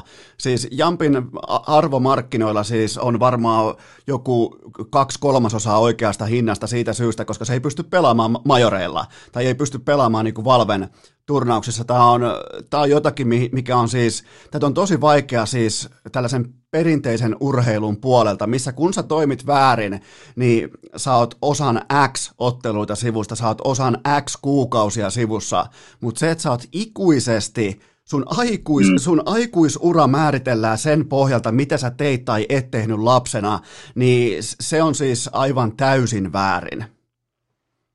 Niin no, tässä vaan tulee siihen, Valve Valve, Valve teki pelin, joka on hyvä peli, me tykätään pelaa sitä, mutta onko se niinku oikea taho hallitsee tätä kilpaskedeä, niin ei, ei välttämättä. Ne vaan, ne vaan jyrähtää ja sieltä tulee tuommoinen elinikäinen bändi, mitä nyt, en mä tiedä, voiko, voiko, perin, voiko perinteisessä urheilussa saada mistään elinikäistä bändi tai kilpailukieltoa heti, että vaikka, vaikka douppaan, eikö ne jotain muutaman vuoden, että saa kuitenkin jossain välissä paljon, että siinä on ainakin joku, mitä odottaa, mutta toi, toi elinikäinen on, se on aika hirvittävä bändi kyllä. Mikälainen muuten sinulla on tällä hetkellä kuva ensestä, että siellä on tota, nyt Slava on just tällä hetkellä suurennuslasin alla, Jampilla on tota, mm. tämä historia, Natulla on oma historia, niin sieltä on kuitenkin oltu maailmanlistan sijalla kaksi ja koko ajan kun yr- kentällä to- homma toimii, treenissä juna puksuttaa ja nyt on, menty, nyt on tullut hienoja voittoja, on kaatunut navia, mutta mm. mitä, tosta pitää, mitä mun pitää nyt ajatella ensestä? Mitä mun pitää ajatella tuosta johtamisen kulttuurista ja noista johtajista, jotka ohjaa näitä lapsia? Se, se, on, siis, se perustuu tällä hetkellä aivan liikaa sattumaa ja semmoiseen, että oho, kattos vaan, nyt kävi näin. Niin, en, en, en mä tiedä, mitä sitten pitäisi ajatella. Siis, tässä on tosi paljon, kun tässä Vista-keissikin, siellä nyt ei tietenkään, en voi mitenkään olla, että ensin olisi ollut tietoinen tästä, en usko, että, että Vista just tuli. Tuli ulos tämän kanssa ja kertoi, kertoi entille ja ensin teki mitä, mitä piti, että et laittaa nyt pistan penkeä ainakin tutkinnan ajaksi, katsotaan mitä käy. Niin, mutta on tässä tos, toki niin kuin, tosi tämmöisiä outoja tekijöitä ja nyt kun tuo Jamppi kai pelata majoreilla, vaikka nähdäkin on tulossa mu, muutosta, niin, niin mä, en, mä en tosiaan tiedä, että et jatketaanko tällä viidellä miehellä, pitääkö jossain vaiheessa kuitenkin hommaa joku, joku kuudes mies, kuudes pelaaja Jamppi tilaa noihin majoriturnauksiin, onko se, onko se järkevää, että vaan majoreita varten vaihdetaan pelaajia. Tässä on paljon kysymysmerkkejä ja en mä, en mä, en mä suoraan osaa vastata tähän. En mä, sori, sori. Ei mitään, tää oli, mennään kuitenkin puolen tunnin kohdalla, tämä on vasta ensimmäinen kerta, kun mä saan sut säkkiin, niin, niin ei, ei ollenkaan, siis tää on niinku, jopa mennään yliajalla siis niiltä osin, että normaalisti haetaan säkistä jengiä tuossa ekan kymmenen minuutin kohdalla, mutta ensistä on pakko sanoa se, että mun mielestä ne teki kuitenkin fiksusti, koska ne itse hallinnoi tätä tiedotusketjua, ne tuli itse ulos tämän mm. asian kanssa, ennen kuin tää skuupataan, sen skuupaa vaikka on tota, H L T V tai kuka tahansa, niin, niin ne pääs hallinnoimaan sitä narratiivia, että asia on nyt tämä, me menetellään näin, ja ihan siis ainoa päätös, mutta myös selkeä päätös se, että Slava sivuun. Kyllä. Ja, ja niin, sivu ainakin hetkeksi, ja en mä tiedä, mä vähän pelottaa tämä pidemmäksi aikaa, katsotaan mitä käy. Okei, otetaan vähän kevyempää kenkää jalkaa ja tota, tämä kiinnostaa mua, koska mullahan on siis rakkauskarttoja, mulla on vihakarttoja ja, ja mun niinku C S-kulutuskulttuuri perustuu aika voimakkaasti siihen, että mitä karttavedossa tapahtuu. Mä en pysty sietämään muuta karttaa, mutta mitkä kartat on sun mielestä, Robu Johnsonin mielestä Suomen ykkös C S-selostaja, niin mitkä on sun mielestä hauskinta selostaa? Mä vedän eka, eka, eka pari, jotka ei aiheuta, ei aiheuta vastalauseita sulta, niin päästään niihin ehkä sitten kohta vielä. Mutta Inferno kuka, kuka nyt ei Infernosta tykkäisi, erittäin legendaarinen kartta. Kukaan eikin puhu siitä, että, että tämä pitäisi heittää sivuun tai pitäisi vaihtaa johonkin muuhun, vaan Inferno tarjoaa usein kyllä tiukkoja matseja, nähdään usein, usein just jatkoaikaotteluita ja siinä on, se on pysynyt niin samana niin monen vuoden ajan, että, että kaikki tavallaan osaa pelata sitä, mutta, mutta siinä kanssa tapahtuu innovaatioita. Hyökkäyspuolella voidaan tehdä todella paljon erilaisia juttuja, niin kuin me nähdään Aleksi, Aleksi B. johtamat O G:lta usein, että hyökkäyspuolella nähdään hirvittävän hyvin tuossa kartassa. Että se, se toimittaa hyvinkin usein clutch-hetkiin ja paljon, paljon kaikkea viihdyttävää. Sitten Traini, mm, Traini on hyvä kartta. Siellä tietenkin Enzo oli tällä hetkellä hyvä ja, ja en mä tiedä. Niin kuin, niin kuin varmaan ehkä kohta tullaan huomioon, näissä on jotenkin vaikea silleen selittää, että miksi, miksi tämä on hyvä kartta, miksi mä tykkään tästä kartasta, se on vaan miltä se tuntuu. Ja sitten tämä kolmas on tämä Mirage, Mirage on, on yksi mun lempikartoista. Ai jaa, siitä me ollaan eri mieltä, koska mä en niinku vieläkään, mä en pääse Miragen mukaan. Mulla on, mulla on todellisia vaikeuksia päässä, koska mä tykkään aina miettiä, että mitähän nämä nyt ajattelee nämä pelaajat ja mikähän niiden taktiikka voisi olla, mutta kun mulle ei riitä Miragea, niin mä oon hylännyt sen. Eli jos et sä pärjää, niin sä lähet pois. Okay. Mä, mä, tein, mä tein tällaisen sivuun astumisen. Mulla on siis äh, Inferno Dust ja Nuke on semmosia, tota, mitä mä tykkään katsoa, koska niissä on selkeitä jatkumoita, siinä on selkeitä äh, perusteltuja toimintamalleja. Jos tonne heitetään vaikka jonkinnäköinen savuseinä, niin seuraavaksi tapahtuu asia, tota, mm. asia kaksi tapahtuu tuolla, sen jälkeen asia kolme tapahtuu tuolla, niin sitä on niinku, jo, jo tälläkin niinku marginaalikokemuksella, niin sitä on helppo seurata, niin sen takia niitä on viihdyttävä katsoa, ja totta kai Traini ja O P sitten kanssa ihan, ihan hauskoja, mutta Mirage ja Vertigo, niin, niin tuota, ei jatkoon.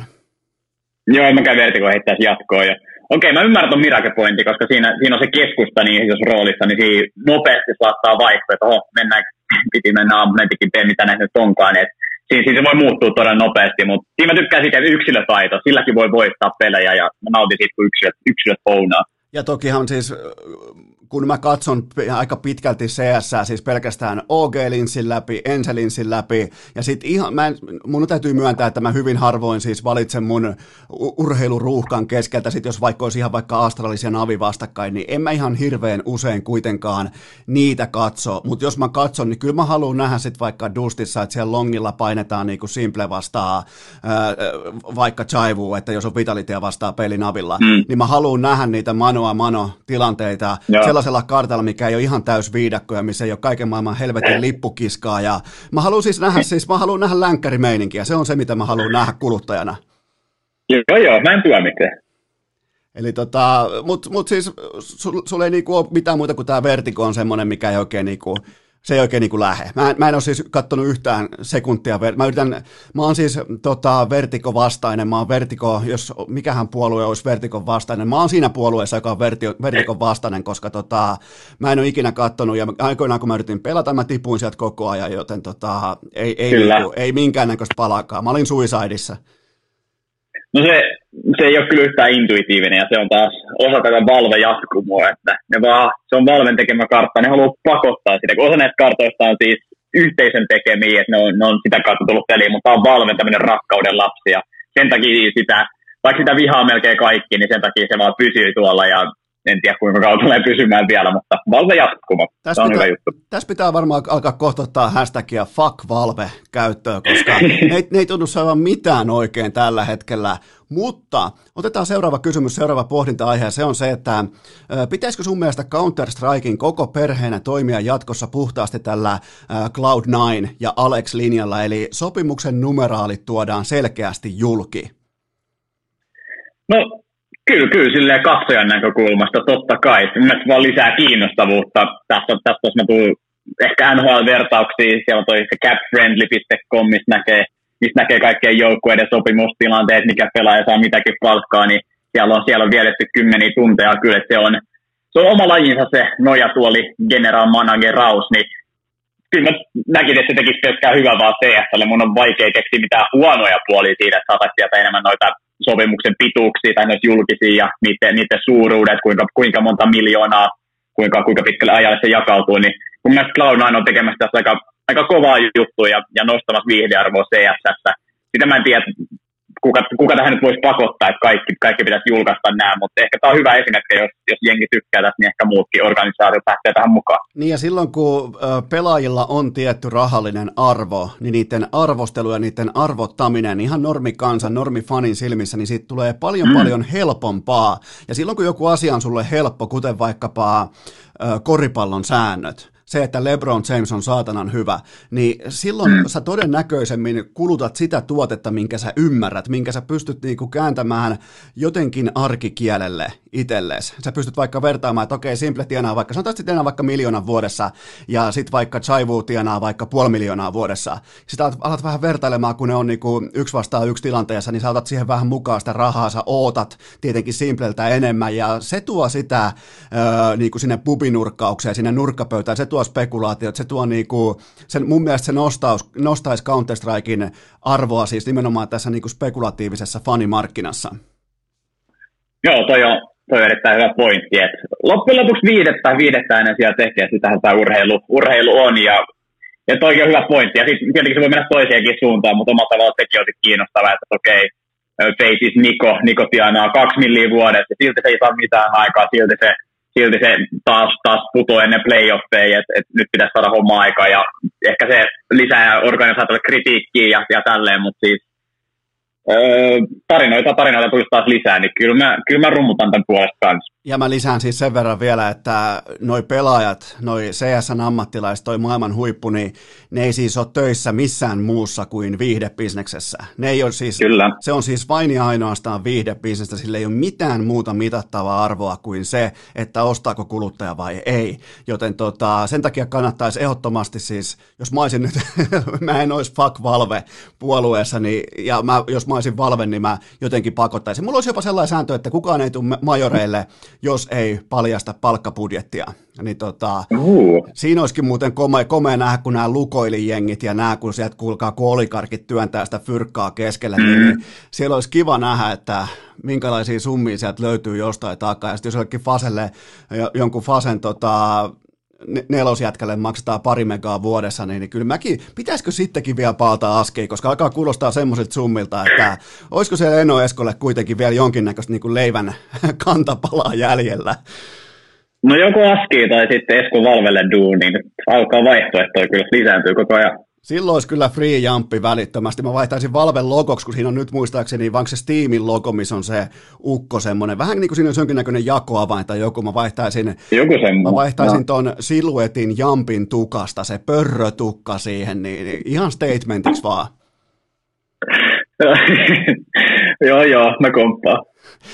Me käytiin tätä jo ihan yhden lauseen verran läpi, mutta mikä on sun analyysi siitä, että, ja tämä ihmetyttää mua normiurheilun puolelta, että kun mä tarkastelen asiaa, niin minkä takia Counter-Strikein maailman kärki muuttuu koko ajan? Joukkueita romahtaa, varianssi on aivan tajuton, kukaan ei kasva dynastiaksi, osa ei kasva edes aikuiseksi. Mistä tämä johtuu?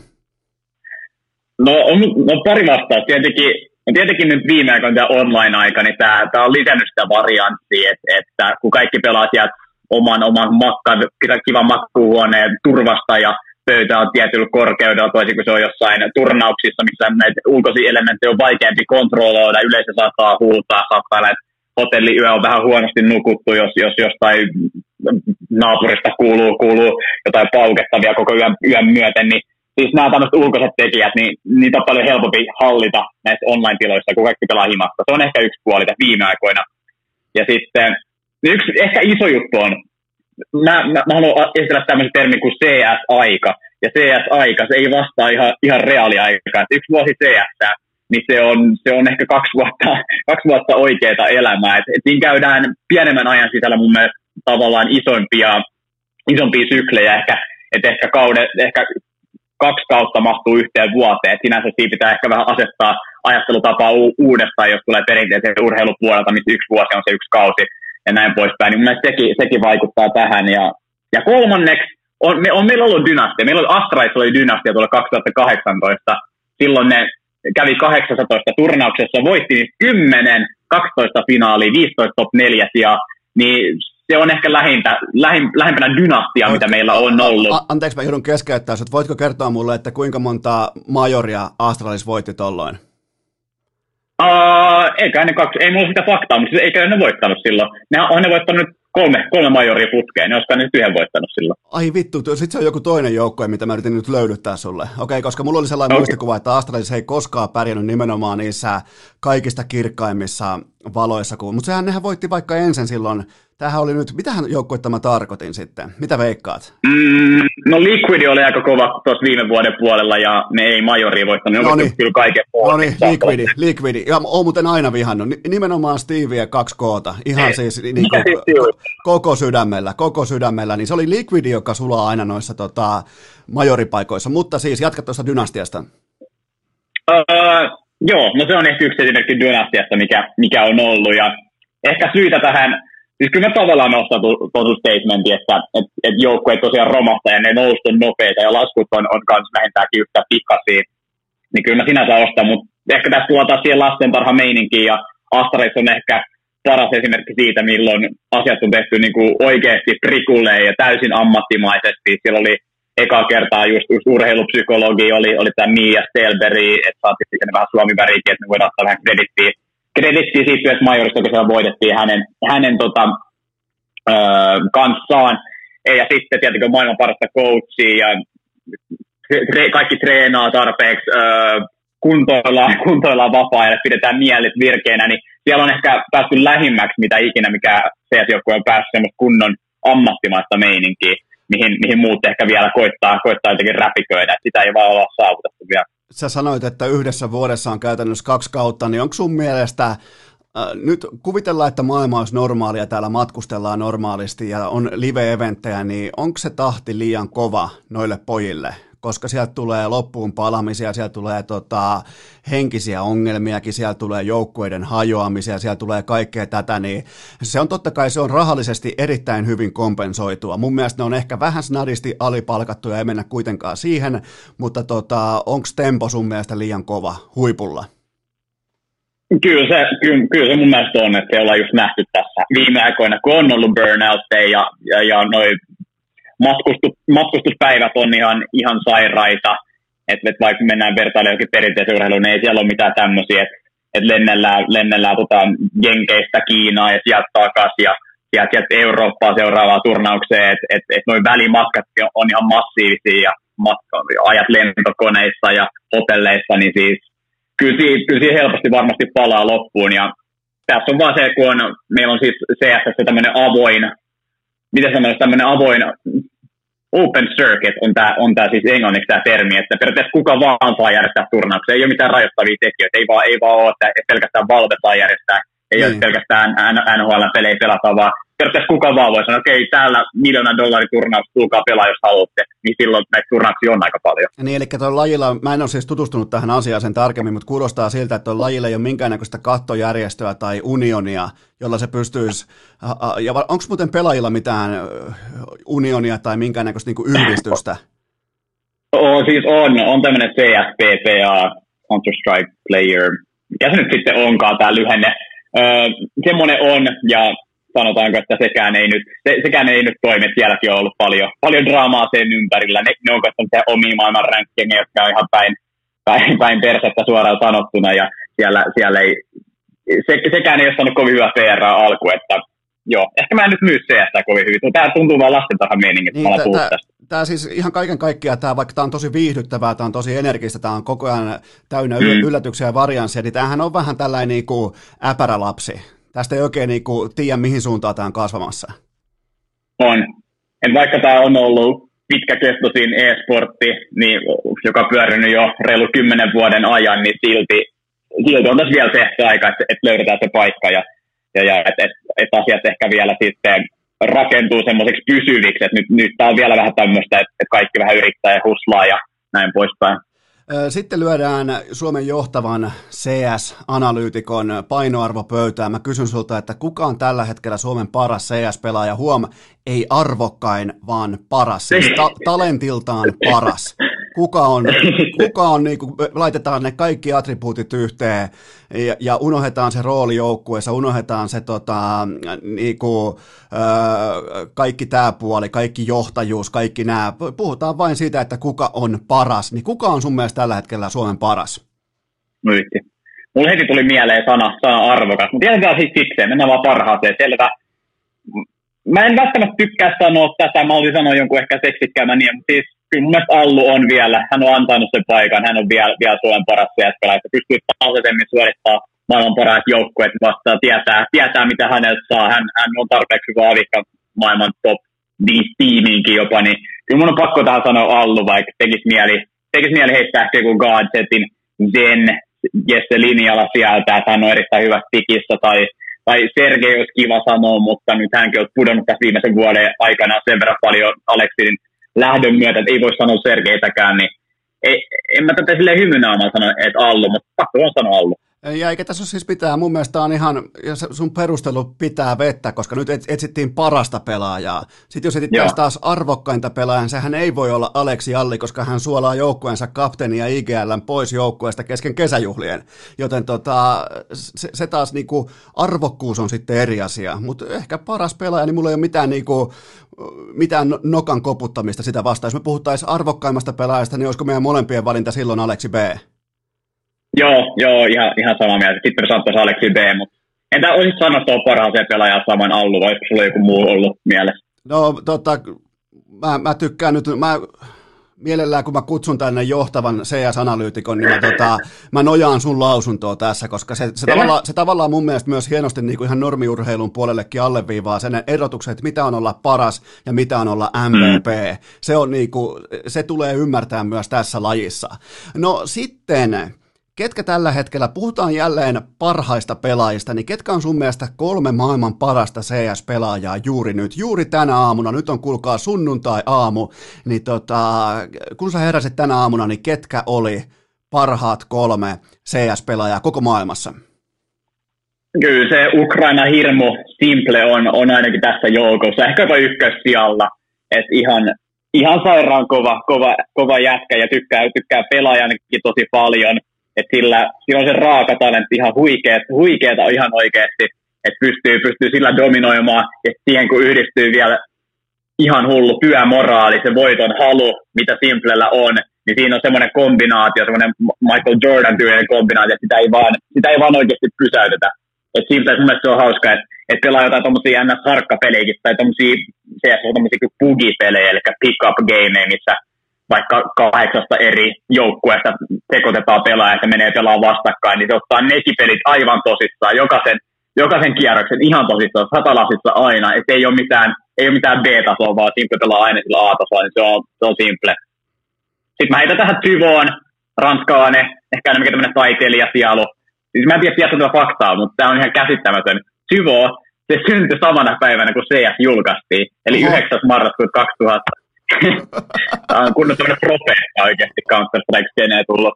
Oho. Ja et, mä sanon vaan. Mutta sehän voi olla tavallaan, niin kuin mietin, jos mulla oli vaan pakko pelata tähän tällainen pikku Matrix, Matrix-analogia siitä, että jos, jos Valve koodaa samalla myös Chivoon. Mietin, jos se on kone. No siis joo, kyllä. Chivo on Neo, mikä, mikä onkaan, niin ihan, ihan hyvin voi olla. Ja mä nyt olen nähnyt sen, sen pelaajakameraa, kun se pelaa, niin se... Mielestäni se on vähän sim- se on eri tapainen pelaaja kuin Simple. Mielestäni Tyvolle kaikki näyttää ihan super helpolta aina. Se ei ikinä oikeastaan ragea, se ei ikinä suutu pelille, se aina vaan melkein hymyilee. Se näyttää liian helpolta, se vähän ärsyttää, kun helpolta saa näyttää tuo peli. Että kaikki ollaan semmoista hupsuttelua ja hauskaa, mutta silti se vain dominoi. Niin se kyllä pakko sanoa Tyvoa. Okei. Okay. Monta piti sanoa? Mit, ö, kolme. kolme. Kolme yhteensä. Okei. Okay. Siis tämä kolmas nimi, tämä on ehkä vähän erilainen. Tätä ei ehkä kaikki tiedäkään, mutta siis tanskalainen Blame F, joka siis Complexitissa pelaa, eli Dallas Cowboysin omistama joukkue Complexity, niin jälleen kerran puhutaan huikeasta työmoraalista. Playmat iskesi Tanskassa kenestä sivuun, ei saanut oikeastaan pelata niistä muista tanskalaisjoukkueista, on näitä Heroikkeja, on, on Northia, on Astralista, mutta joutuin vähän kaivaa sitä omaa polkua ja lähtenyt rakentaa sitä vähän niin kuin Aleksi Bkin rakentaa niin kansainvälisen joukkueen kautta, ja on, on nostanut Complexity helposti maailmaa kymppiin, ja Ja, ja on, on siis perinteinen johtaja, in-game leaderi, mutta prägää, luo sitä tilaa servulla, katsoo, katsoo ihan huikean määrän noita pelifilmejä, eli noita demoja, että huikea työmoraali ja, ja pakko arvostaa tuota työtä, jonka se on tehnyt tämän pelin eteen. Veikkaat sä, että se katsoo Robu Johnsonin YouTube-kanava ja ottaa sieltä tipsejä? Kyllä, kyllä jos joku kääntää ne sille, niin ehkä se voisi. Ja kerran se tykkäsi mut viidestä, niin siitä mä oon aika ylpeä. Niin, että olette vähän niin kuin jopa kavereita. Tota, me ollaan vähän frendejä. Eli tuossa on kova kolmikko, Simple, Chaivu ja Blame F. Ja tota, kyllä. Onko se, muuten, onko se Blame F vai Flame F? Uh, Blame F, Blame F, näin mä se sanoin. Okei, okay, joo, joo, koska mulle joo. tuli... Mä, Mulle tuli siis nopeasti vaan omaa mieleen sellainen kuin Flamey, mutta sehän on aivan turisti, aivan paska. Ja tota, niin, niin tota, niin, niin, niin tota, mut joo, toi oli mulle nimittäin uusi haku, ei hirveästi toi nimi ei ole pyörinyt. Opittiin ainakin niinku, opittiin ehdottomasti uutta, mutta tuleeko sulle ketään sellaista pelaajaa mieleen, joka on aina niinku onlineissa tip-top, on sellainen niin sanottu tota, nettihiiri, mutta sit kun ne kirkkaat, kohdistin valaisimet siellä jossain jättilavalla, päälavalla syttyy palamaan, niin, niin tota, se katoaa kuvista. Onko sulla ketään tällaista heittää tällaista? Mieltä joku vähän niin kuin tunnetumpi iso nimi tällä, joka aina dominoi onlineissa, mutta sitten kun ne valot on kirkkaat siellä jossain Kölnissä tai jossain Katowicessa, niin ei kuulu pihaustakaan. Uh, mä en tiedä, onko, onko tämä suunnattu nimi, mutta siis Biggie, tämä saksalainen organisaatio, joka nyt dominoinut onlineissa, niin siellä on tuommoinen turkkilainen pelaaja kuin Zantaret, joka on On perinteisesti, hän, hän, hän ei ole ikinä suorittanut vielä isoilla lavoilla, nyt tässä online-aikakautena on alkanut tekemään juttuja. Mutta tota, jos mä jätin jotain isompaa nimeä vielä, niin en mä tiedä. Ehkä, ehkä toi, toi on ehkä se mun vastaus tähän. Mä, mä en tiedä, kuka muu olisi. Oikeastaan perussääntö, että mitä kokeneempi pelaaja, niin sitä paremmin se pelaa noiden isojen parrasvalojen alla.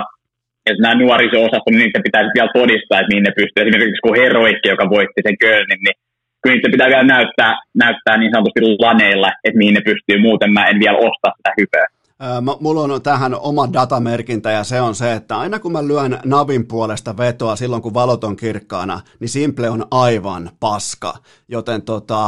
Mä joudun laittaa tähän, että se on pelkkä online-hiiri. Otatko tämän, okay, okay. Otatko tämän lausunnon vastaan, miten tuntuvalla lämmöllä? Uh... No mä en ota sitä lämmöllä vastaan. Mun mielestä Simple on just semmoinen pelaaja, joka on siellä isolla lavalla.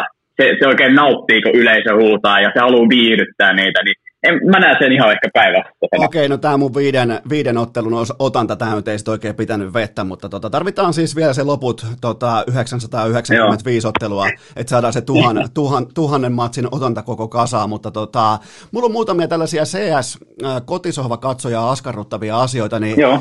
kerro mulle, kun mä nyt lähdetään siitä, että mä seuraan totta kai normi perinteistä urheilua todella, todella, todella tarkasti, ja ihan paikoin ainakin kerran viikkoa kuvittelen myös siitä jotain ymmärtävänä, Niin, niin miten ihmeessä C T-puoli, eli counter-terroristi, eli poliisien puoli, miten C T-puoli voi koskaan ikinä missään olosuhteissa hävitä, koska niitä ei tarvitse koskaan tehdä aloitteita, niillä ei ole koskaan kiire mihinkään, niillä on kello aina kuudes pelaaja.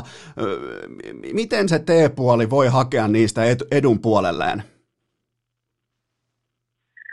No yksi juttu, joka tulee ehkä ekana mieleen on, että se on kalliimpaa, se on kalliimpaa olla poliisi, että ne, ne aseet maksaa muutama sata dollaria enemmän ja ne joutuu sijoittaa niihin defusikitteihin, niihin saksiin, millä se pommit puretaan sitten puolet nopein, niin ne maksaa vähän ekstra rahaa. Sitten ehkä moni ei tiedä, mutta se liekki, joka voidaan ostaa, eli molotovi tai, tai tämä tuli, tuli liekki, mikä ostetaankin, niin se on kalliimpi siellä T T-puolella, niin se, se on vaan kalliimpaa. Niin siinä ehkä toi ekonomia tulee kehiin ekana, että se, tulee, se saattaa tulla vastaan. Sitten ehkä ihan yksinkertaisesti se, että kun tulee hyvä joukkue vastaan, joka osaa hyökätä joku O G Infernosta, kun ne paukuttaa sinne B:lle, jossa no, sä voit pitää siellä kahta, ehkä joskus maksimissaan kolme pelaajaa, mutta sekin on tietenkin riski, kun ne viisi pelaajaa jakaa, niin yhtäkkiä alla on kaksi. Niin yleensä on kaksi pelaajaa, ja kun viisi pelaajaa hyökkää kahta vastaan, niin kyllähän ne kaksi voi saada, koittaa saada, mitä nyt saa, saakaan mukaansa, mutta yleensä ne, ne, ne pelaajat tulee perässä, vaikka kaksi ensimmäistä jää kiinni, niin tulee ne niin sanotut treidit, eli ne kuolemat vaihdetaan, ja siinä on vaikea ottaa niitä multikillejä montaa, useampaa kuin yhtä tappoa, kun, kun, kun jengi tulee tietää, mitä kulmia katsoo, ne heittää valoa sun naamalle, tulee savua, ja kaikki tämmöisiä esteitä, niin yhtäkkiä se ei olekaan ihan niin helppoa. Ja mites nämä suosituimmat aseet, siis tota, terroristipuolella A K ja sitten vastaava ase C T-puolella, niin onko se kallellaan kanssa terroristipuolelle?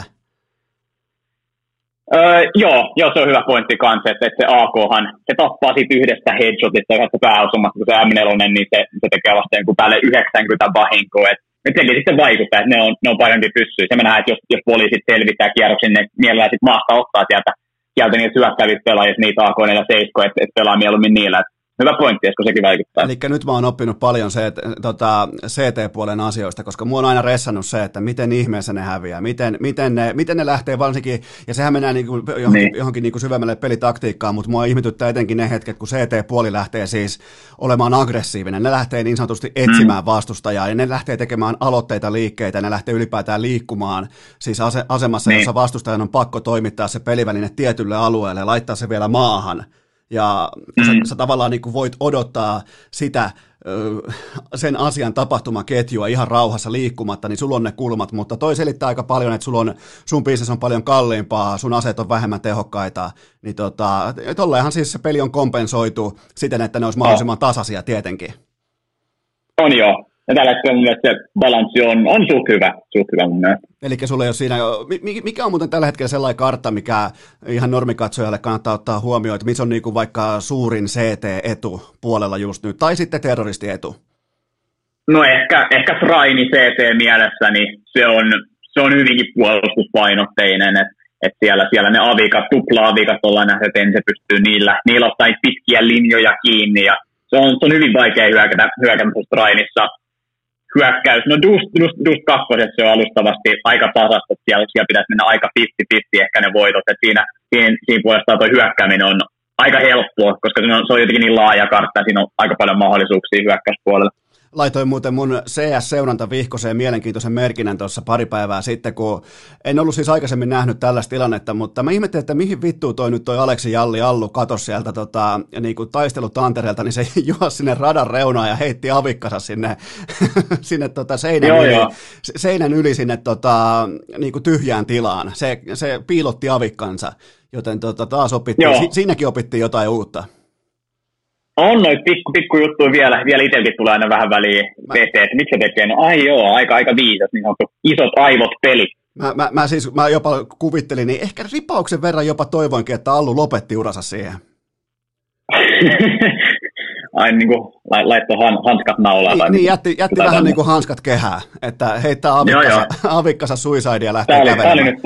Mutta se ei kuitenkaan ollut, se, se esti vastustajaa saamasta niin kuin taloudellista kompensaatiota Kyllä. siinä tilanteessa. Mutta mulla on tällainen kysymys myös, että onko C S:ään olemassa tai onko siinä edes luvallista käyttää minkään sortin apuohjelmia? Siis vaikka joka tallentaisi sulle kaiken datan reaaliajassa vastustajasta, se laskisi sun puolesta näitä matemaattisia kaavoja, säästökierrosta, milloin pitää. Mä annan sulle vaikka esimerkin. Sulla on vaikka mm. nyt, sä pelaat nyt siellä sun ikiomassa kellarissa, sulla on fillari siinä komeasti vieressä, kaikki no, on hyvin. Ja, ja tota, tällainen esimerkki, että softa kertoo suoraan, kannattaako, itse asiassa sä et nyt pelaakaan tätä jakoa, mutta tota, softa, softa siis kertoo suoraan tällainen apuohjelma. Ihan sulla on vaikka kolmosnäyttö, joka kertoo, että kannattaako Allun ja Jampin lähteä hakemaan vaikka retakeä Aleksi B:tä Valdea ja Issaa vastaan. Eli tämä laskee tämä apuohjelma aseiden tehon, kuinka paljon on helaa jäljellä, ne laskee sun pankit, ne laskee rahat, ne laskee ostot, ne laskee sen ottelutilanteen, ne laskee kaiken sun puolesta ja antaa joko punaisen tai vihreän valon, niin onks Onko tällaista olemassakaan? En mä ainakaan tiedä, että olisi. Ja, no tiimithän nyt ei, ei missään tämmöistä tuommoista edes käyttää, mutta siis tota, katseena kokemusta toi olisi aika, aika mielenkiintoinen nää silleen reaaliajassa, että toi on, toi on ihan hyvä nosto, että et jos me katsojan roolista päästään näkemään, että okei, jos Allu ja, Allu ja Jamppe lähtee yrittämään tätä riiseikkiä pomminpurkutehtävää, niin niillä on, niillä on tässä kaksikymmentäviisi prosentin mahdollisuus, että toi on Toi on hauska, se saattaisi tuoda kyllä lisäarvoa lähetyksiä, mutta jos tiimit, tiimit ei missä nimessä, niin missä nimessä saisi käyttää tuolla kyllä. Niin, koska silloin jos ne on kaksikymmentäviisi pinnaa on se sauma, niin, niin tota, silloinhan jokainen ymmärtää, että se onnistuu kerran neljästä, ja silloin jos, mm. jos tota, se kompensaatio on vaikka isompi kuin se kaksikymmentäviisi pinnaa, mikä sieltä tulee vaikka sitten kierrosbonuksena, tai tulee puhumattakaan, että saa noiden muiden aseet mukaan tai vastaavaa, että se potentiaali on siellä. Että tota, tämä olisi siis mielenkiintoista katsojana nähdä, että mit, mistä niinku otseista puhutaan, kun lähdetään louhimaan, ja, ja se mikä olisi koko ajan kiva olla siellä jossain niinku lähetyksen nurkassa, niin, niin ihan kylmä prosenttitaulukko siitä, että kumpi on ennakkosuosikki ja kumpi on alta vastaaja. Mistä numeroista puhutaan? Joo, toi, noi, noi hyviä pointteja. Pitää pitää laittaa eteenpäin, jos saataisiin tom, tommosia. Toi se laskentakaava, siihen ei ainakaan mulla riitä. Ei riitä tota järki. Mutta siis noi on, noi on tota hyviä pointteja. Joo, ja siis lä- lä- lähdetään suoraan vaan koodaamaan, niin saadaan, mekin saadaan ban- bannit vielä Valvelle. Joo, joo. Tota, lähdetään kylmästi vaan koodaamaan, mutta tota, seuraava kysymys on se, että äh, onko C S:ssä jotain kirjoittamattomia sääntöjä? Öö, no joo, joo tota, toki ehkä y- yksi, yksi sellainen iso on, että just se, että, että jos voittaa kierroksen, niin, niin ei, ei, ei ammuta niitä vastustajan ruumiita. Tietenkin tämä on sitten semmoinen edge, mitä, mitä tiimit välillä koittaa saada, että ehkä koittaa, koittaa hypettää itseensä, koittaa saada fiilistä päälle, koittaa saada vastustaja suuttumaan, niin se, se on ihan hyvä, hyvä ehkä semmoinen jokerikortti, jonka voi jossain välissä käyttää, että lähtevä sitten, lähtevä just tekemään näin. Sitten yksi, yksi toinen iso on, että, että pommi puretaan heti, kun se voidaan purkaa. Et tietenkin saa käydä hakemaan, jos siellä on avikko, joka sähtää, niin saa sen hakea, mutta se, että jäädään odottaa siihen viimeisille sekunneille, sen pomminpuru aloittaa ja näin tuhlataan aikaa, niin se on kyllä ehdoton, ehdoton no-no.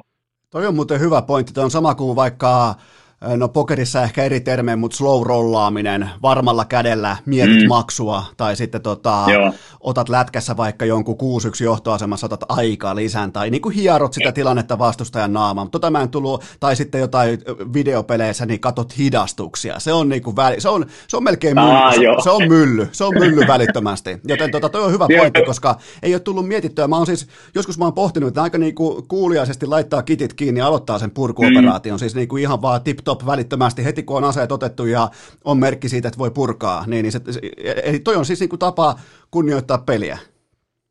On joo. Välillä jopa vähän ihmettelen, että sitä ei ikinä käytetä silleen hyväksi. Ehkä siinä vaan ymmärretään. Siinä on empatia. Empatia tarkoittaa sen verran korkealle, että ymmärretään, että jos, jos mä teen tämän, niin vitsi se kyllä ärsyttäisi mua vastaan tehdään tälleen. Ja, ja joo. Toi on mielenkiintoinen, mutta mulla on sellaiset, kuule seuraavaksi ääniklippi, niin sä saat kertoa mulle, että ootko samaa mieltä kuin tämä klipin puhuja. Tämä klippi, okay. Tämä klippi menee näin. Itse on sitä mieltä, että jos niitä leukoja vetää, niin sitten niitä leukoja saa. Niin tota, mikä on sun johtavana C S-analyytikkona mielipide? Onko se, ihan, onko se ihan kylmästi vaan se, että jos niitä leukoja vetää, niin niitä myös saa? No, mä en ole ikinä ollut Aleksi B:n kanssa mistään eri mieltä, niin pakko kompata. Oli se, se on joku ihan, ihan kauhean määrä niitä leukoja. Mä en pysty ihan samaan, jotain viisitoista. Mitä se sanotaan? Se on muuten nyt kätkemässä. Oot, oot sä huomannut, että se on laittanut eri, eri kulmaan sen kameran, nyt kun on siirrytty tähän niin online-myllytykseen? Niin, niin, niin se vähän niin kuin ihan selvästi piilottelee sitä leuanvetotankoa. Mitä veikkaat, missä vaiheessa kaivetaan esiin? Playoff face. Kyllä se playoff face pitää vetää, vetää esiin ja sitten näyttää, näyttää se alfa-rooli sieltä voiton jälkeen sitten ne parikymmentä leukaa. Mä luulen, että se kaivetaan esiin nyt jo keskiviikkona kello kahdeksantoista kolmekymmentä. Okay. Kuule, Telia Maikkarin Robu ja onko Tompa Askissa ensi keskiviikkona? No totta kai. Totta ensi keskiviikkona kahdeksantoista kolmekymmentä koko Suomi kyntään main fucking event, eli Ense vastaan O G ja häviää ja jättää kaupungin. Markkina sanoo tällä hetkellä, että Ense on suurin piirtein viisikymmentäkaksi prosentin ennakkosuosikki, eli nyt puhutaan siis ihan putipuhtaasta kolikon heitosta, eli vaikka pokeritermein äh, suitti S ja Kurko vastaan sitten kymppipari, joten tota, onko tämä sun mielestä oikeutettu tilanne, että Ense on ihan snadi huomaamaton suosikki? No kyllä mä, kyllä mä näen, miksi, miksi tämä miksi tää tälleen lasketaan, koska sen verran hyvin kuitenkin Ense pelannut nämä viime pelit tuolla, että et voitti, voitti just G kaksi kaksi nolla, se oli iso päänahka ja navin päihitti. Tietenkin toi vähän kauneet vedettyä, että hävisi Guardianille sitten, eli sekin Suomi-tiimin Zenille hävisi yksi kaksi lukemiin, mutta kyllä mä näen, miksi nämä Nämä kaivetaan. Mä itse ehkä kuitenkin vielä, mun on itse ehkä kuitenkin pakko laittaa vielä O G, ainakin mun papereissa ihan hienoiseksi ennakkosuosikiksi, koska mä tiedän paremmin, mitä mä O G saan. Ensin mä, tässä on nyt näitä kysymysmerkkejä, twista, ei voi, ei voi auttaa, auttaa tiimiä tuossa matsissa. Ja, ja ylipäätään, ylipäätään mulla on isompi otanta nyt O G:sta tästä, mitä ne tänä vuonna on näyttänyt. Kyllä mä, mä annan sitten puolestaan pienen edgen O G:lle. Ja mä haluan sen verran vielä kuuntelijoille alleviivata, että tämä lausunto ja nämä pohdinnat on sanottu ennen kuin O G nyt sunnuntai-iltana kohtaa Navin ja ennen kuin Ense kohtaa, oliko A G:ta vastaan, taisi Joo, olla kyllä. iltapeli. Joten nämä lausunnot tota, on annettu ennen näitä otteluita, mutta kuka siis, kuka muuten johtaa Ensen peliä nyt, kun äh, Twista on sivussa? Öö, no en mä en usko, että siellä on kukaan valmentaja penkillä tällä hetkellä, että se oli enemmän just, just Sanista kiinni, että hän sitten pelin sellainen johtajana koittaa pitää pakan kasassa, ja tuossa mä näen kyllä aika paljon silleen vaaran paikkoja, että no, mun... tämä on tämmöinen urheiluklisee, mutta Ense tarvii hyvän alun, että jos se heti lähtee sitten karkkaamaan käsistä, valumaan sormien läpi tämä homma, niin sitten kuka on sitten rauhoittava tekijä, kuka pystyy, kuka pystyy tota, kertoa, että ollaan me ennenkin, ollaan me ennenkin oltu vaikeassa asemassa, ollaan, ollaan tehty comebackia, niin kuin ollaan tehty E P L:ssä jo näitä takaisin tuloja, niin se on mul yksi iso pointti tähän, että ensin tarvitsee hyvän alun. Niin, ja lähdetään ihan kylmästi perkaamaan tuosta matchupista, että vastustajalla on C S Jumala, oikein niin kuin isoaivo Aleksi B, leuvanvetotankoa myöten, leuvanvetohanskat kädessä valmiina, ja toista joukkuetta pellesirkusta roskistulipaloa johtaa Sani, joka ei saa sitä vitun stepperiä edes pois sieltä pelihuoneesta, niin tämähän on siis ihan järkyttävä mismatchi. Mikä, mikä siis Tetterissä on väärin? Kerro, se, se, ei voi olla, se ei voi olla noin lähellä työpistettä. Lähdetään nyt vaikka ihan Aa. siitä, että jos se olisi vaikka okay. fillari tai edes kuntopyörä, mutta se on stepperi. Ja nythän siis Sani teki sen muutoksen tuohon mm. viime otteluun. Vihdoin ymmärsi teki mm. tilanteen aikuisena ihmisenä ja pelasi ilman valoja, ettei se stepperi näy sieltä. Eli tota, ihan, ihan siis niin kuin toimenpiteet on oikeita, mutta suunta ei vieläkään mun mielestä anna mitään osviittaa siitä, että hän pystyy siis pelillisenä johtajana haastamaan mm. Aleksi B:tä.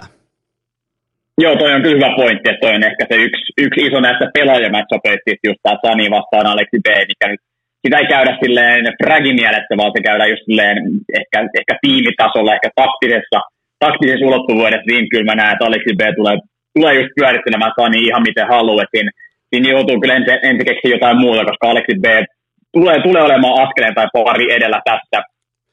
Ja ehkä toinen semmoinen pointti mulla on, että ensillähän tässä on, mä en tiedä, jos on samaa mieltä, mutta on enemmän hävittävää, on enemmän paineita, kun ne tulee tähän mattiin, että kuitenkin tämä Tämä tarina, vaikka kuin pelaajat voi, voi ehkä sanoa, voi ehkä väittää, että joo, joo, se on menneen talven lumi, sitten on, sit on vuosi aikaa jo, ei kiinnosta, mutta kyllä totta kai, totta kai niitä kiinnostaa, totta kai ne tietää, kuka siellä on vastassa, ja, ja tietää, että sen edellisen kohtaamisen ne hävisi siellä helmikuussa kaksi nolla lukemia, Aleksi B puukottelee sieltä vanhoja, vanhoja tiimikavereita, että et kaikki noi, kyllä, kyllä ne muistaa ne, ja puolestaan O G:lla, vaikka, vaikka me ollaan otettu kunnia suomalaisiksi nämä N B K, Valdet, Mantut ja Issat, niin Ei, eihän niille ensin nyt ole semmoinen mikä iso, iso, iso vihollinen, semmoinen iso, iso mörkö, vaan, vaan se on enemmänkin Ale, Aleksi, joka on siinä sitä vanhaa tiimiä vastaan, että O G lähtee pienemmällä paineella tähän massiin. Siis hyvä nyrkkisääntö kaikesta urheilusta kuuluu näin, että aina kun urheilija sanoo, että tämä ottelu on vain ottelu muiden joukossa, niin se puhuu ihan absoluuttista hevosen paskaa. Se on siis niinku, on se sitten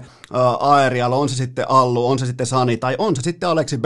Jos näistä joku menee sanomaan, että tämä on ihan tavallinen matsi, niin ei tietenkään ole, koska Allu puukotti Aleksi B:n ulos, koska se ei kestänyt sitä, että Aleksi B on yhtä kuin ensin kasvot, niin se ei osakkaana kestänyt sitä, että joku muu on häntä suurempi, niin se oli pakko kesken kesäjuhlien hakea pois sieltä ja heittää ulos ensestä. Näin niin kuin nopeasti vielä kerran tiivistettynä, jos joltain on jäänyt mm. epäselväksi tässä tämä, tämä kulku, niin, niin tota, mitä veikkaat muuten, että hakeeko Aleksi B taas jonkun pettureista puukolla pois sieltä? No sanotaanko, että jos paikka tulee, niin kyllä, kyllä käytetään hyväkseen ja mä haluan, mä haluan nähdä tässä paljon maustetta, mä toivon, että pelaajat tekee tässä viihdyttävä matsi. Okei, puhutaan ihan nyt, kun on tällainen niin kuin Uh, urheilukästimäinen fiilispohja purettu, niin mitä, mitkä on sellaisia match-appeja? No totta kai toi pelin johtaminen on yksi, ja se on totta kai mm. myös niinku, niinku ihan oikeastikin tärkeä aspekti, mutta mitä muuta löytyy kenties? Ehkä joku Allu vastaan Mantu tai uh, Issa vastaan Jampi, Sergei vastaan Valde. Mä siis vaan heittelen. Löytyykö sieltä jotain niinku N P K on kissaa? Sitä ei käydä vielä läpi, mutta tota, mikä on sellainen, mitä sä aiot seurata, että, tai sellainen vaankieli match-appi? Niin kyllä se on toi, joka se ekana, ekana mainitsi, eli tarkkuuskivärien taisto Allu vastaan Mantu, eli Mänty, niin se on, se on ehkä se yksi iso match-up, että siinä, siinä on ehkä semmoinen, että Servun paras avikka voittaa, tämä heitän ilmoille, että, että Allulla on ehkä etenkin vielä se, että Allun on pakko suorittaa, koska mä en ole vielä nähnyt muilta ensin pelaajia täällä eteenpäin, vaikka pelannut hyvin, vaikka voittanut, voittanut matseja, niin se on ollut aika paljon Allusta kiinni, jos mennään katsomaan tehopisteitä, niin Allu aina, joka siellä plussan puolella tässä tappokuoleman erotuksessa, niin, niin se on pitkälti Alluskin, siinä on paljon painetta, hänen pitää suorittaa, että jos Allu ei ole joku paras avikka tänään, tai ei tänään, vaan keskiviikkona, niin silloin, niin silloin ensin, ensin mahdollisuudet yhtäkkiä tippuu merkittävästi, että et, Mantu vastaan Allu. onko mun analyysi, mä tein siis tällaisen kotisohva-analyysin siitä, että kun tuli jopa niin kuin ihan Ilta-Sanomia myöten raporttia ulos, että Sergein pelillinen taso on nyt pudonnut viimeisen kalenterivuoden aikana, niin mä sanoin ihan kylmästi vaan, mä oikeastaan tiivistin sen yhteen lauseeseen, että silloin kun sulle viedään se pelillinen tukiranka pois, eli se miten Aleksi B. petas niitä kuvioita, petas pelitaktiikoita nimenomaan Sergein loistamisen eteen ja nimenomaan vähän jopa uhras itsensä, jotta Sergei voi loistaa, niin oliko tämä analyysi oikea, että Aleksi B. teki nimenomaan Sergeistä paremman pelaajan? No pakkohan se tälle tämä syy-seuraus on vetää, että kyllä me nyt nähtiin, että heti kun, heti kun Aleksi lähti, niin Sergei taso tippui, eikä se ole ikinä vielä palannut sieltä tasolle. Ja no Sergeihän on, jos joku ei muista, niin tämä H L T V-sivusto, niin nehän ränkkää aina top kaksikymmentä pelaajat per vuosi, ja Sergei oli siellä muistaakseni kolmastoista vuonna kaksituhattayhdeksäntoista, se kertoo kyllä hirvittävän paljon, että on noinkin, noinkin korkealla näinkin kilpailullisessa pelissä, niin kyllähän, kyllä me nähtiin, mitä siinä tapahtui, ja etenkin kun on tämmöinen nuori pelaaja, niin siellä niitä eväitä ei ehkä löydy ihan niin paljon löytää sitä tasoa, ja voi olla, että se peli oli todella pitkälti kiinni Aleksista, ja mä en, en tiedä kuinka paljon Aleksi siinä jäädä Sergeit, mutta kyllä se ulkoapäin näyttää, että se oli, se oli pitkälti siitä yhteydestä kiinni. Sitten ihan tälleen ammattimiehelle tiukka kysymys. Mistä johtuu se, että O G paskantaa tasaisin väliajoin lahkeeseen ja vielä niin kuin sellaisissa paikoissa, missä pitäisi olla sen verran niin kuin jonkinnäköistä pulveria vatsa täynnä, että sieltä ei tule mitään ulos, mutta aina kun tulee joku viisitoista kahdeksan johtoasema, niin mulla on ainakin sellainen pian, mä katson vähän niin kuin, muistat varmaan elokuvassa Kellopeli Appelsiin, niin se oli pakko laittaa se äijä, äijä siten, että tota, ne silmät pakotetaan auki, niin mä en niin kuin muuten, mä en ilkeä edes katsoa niitä tilanteita, mutta mistä johtuu, että O G selkeissä johtoasemissa ei pysty pitämään sitä peliä kontrollissa? Mm, no teitä kyllä niin. Mä, mä vähän menin, vähän menin tutkimaan, tota, miten, no mä en ennen ollut tarkalleen noita viisitoista kahdeksan tilanteita, mutta noita, että silloin kun O G pelaa kolmekymmentä erää tai enemmän, eli menee jatkoajalle tai pelaa ne täydet kolmekymmentä, niin silloin O G tosiaan hävii kyllä niitä, niitä tiukkoja matseja, kuusikymmentä prosenttia ja neljäkymmentä prosenttia voittaa, niin kyllä siinä Kyllä siinä nähdään tässä puolen vuoden otanallakin juttuja, ja kyllähän se silmätestitkin on näkynyt, että et G kaksikymmentä vastaan tietenkin on käynyt niitä, öö, niitä, niitä, niitä juttuja just, että et vaikka sen ottelupallon sieltä hakee viisitoista erää taulussa, niin sitten viimeisen klousaaminen onkin yllättävän vaikeaa, niin en mä tiedä, se on hyvinkin henkistä, henkistä peliä. Pelaat puhuu paljon aina siitä konfidenssista, siitä itsevarmuudesta, siitä luottamuksesta, niin siitä on paljonkin, ja Mä, ehkä mä näen silleen, että silloin kun niitä aletaan pikkuhiljaa voittaa, niin sitten alkaa ruokkia itse sitä, että se on semmoinen positiivinen joku noidan kehä tai jatkumo. Että et silloin kun niitä onnistumisia alkaa tulee alle, niin sitten aletaankin uskoa siihen, että me ei olla se joukkue. Me ei olla se joukkue, joka aina kusee nämä tilanteet. Me, me ei olla se. Nykyään me ollaan se, että vaikka on mikä tilanne, vaikka noi tulee vähän takaisinpäin, niin kyllä me aina otetaan se kuudestoista terävoitto. Että se, se vaatii niitä onnistumisia alle. Kauhean tämmöisiä urheilukliseitä, mutta kai ne jostain johtaa. Kyllä pakko. Mä, mä siis sy- syytin ihan suoraan vaan N B K:n kissaa. Ja mähän siis treidasin jo N B K:n pois, mä vaihoin sen Sergeihin. Tota, että mä, mä tein siis tällaisen kotisohva G M-movin, ja mä tein tämmöisen treidin. Kuulostaako muuten hyvä treidiltä? No, kyllä mä ton tekisin. Että kyllä se sinänsä, että varmaan Sergeikin saisi hyvää, hyvää fiilis, että jos saisi palata Aleksi B:n johdon alle. Mutta ootko muuten Esko kuullut, mikä on N B K:n kissan nimi? En ole kuullut, mutta nyt me kuullaan sen. Sen nimi on Lucifer. No niin. Saat tehdä jo, mitkä johtopäätökset halutkaan, mutta tämä oli mielenkiintoista. No siis katsotaan vaikka, jos O G johtaa tilannetta, vaikka ne johtaa vaikka viisitoista kymmenen Infernoa, niin kyllä siinä joku vitun Lucifer on silloin siellä yhtäkkiä, kun se N P K on aivan paska. Se on siis, siellä on niinku patonkin niin syvällä uunissa, kun sen pitäisi pitää banaania, sieltä tullaan kun edelleen Stockmannin ovista läpi kaikkia. Ja, ja sitten vielä varsinkin, jos se ratkaisevan sotin antaminen, se ratkaisuheitto pelaa, niin sanotusti N P K:n käsiin, niin mä voin olla ihan varma, että sillä ei ole edes pelitossuja mukana. Se on siis, se, mä en pääse niistä hetkistä yli, kun sulet, sulataan tolla tavalla ratkaisuhetki, kun ollaan niin kuin antikytkimiä, ollaan antiklatseja, niin, niin mm. ne, on, ne on vaikea ottaa vastaan. Siis jopa siitäkin, mietin, mulla ei ollut edes rahaa keskellä näissä tota G kaksi-matseissa, ja silti mä tunsin Joo. jotain. Onko musta tullut aito, onko musta tullut aito O G-fani? Onko musta tullut, onko musta tullut niinku ihan oikea varteen otettava C S-fani tässä viimeisen kahden vuoden aikana? No sä tiedät itse parhaiten, mutta jos se herättää tunteita, mikä meitä on rahaa pelissä, niin kyllä, kyllä se varmaan kertoo paljon. Sitten vielä yksi tärkeä oleellinen kysymys liittyen tähän Ogeniaan, joka tulee siis totta kai Robu ja Tompa, eli siellä on ihan liiviä myöten kaikki tikissä, niin se on siis keskiviikkoiltana pelataan kaikista marmoreista. Vähän niin kuin tällainen Suomi C S:n lopullinen ultimaattinen finaali, häviä jättää kaupungin, niin äh, missä on Allun puutuoli? Hmm, mä, mä en tiedä siitä, se, se on hävinnyt, mutta Allu on näköjään suorittanut ilman puutuoliikin, pelaa nykyään vissi tuollaisella peruspelituolilla, millä, millä me kaikki pelaillaan, niin en tiedä, ootko sä kaivannut sitä nyt? No en tavallaan, koska Allu kyllä pelaa hyvin. Mä luulen, että se liittyy jotenkin tähän ensin tuolidiiliin, että jopa Allullekin, joka siis Aha. omistaa ensin, niin sekin on joutunut jopa polvistumaan tämän diilin edessä. Että se on joutunut ottaa tuollaisen, missä näkyy se logo siellä taustalla ja kaikkea. Ja niin, niin mä luulen, että se on tässä vähän niin kuin ollut jonkinnäköisenä ryydittimenä. Mitä muuten veikkaat, saisiko Allu vielä vähän lähemmäksi naamaansa sitä näyttöä? Ei, siitä tulee enää vastaan, mutta joo, Allu. Ei, ei, ei saa, mutta kyllä pitää nähdä, mitä pelissä tapahtuu.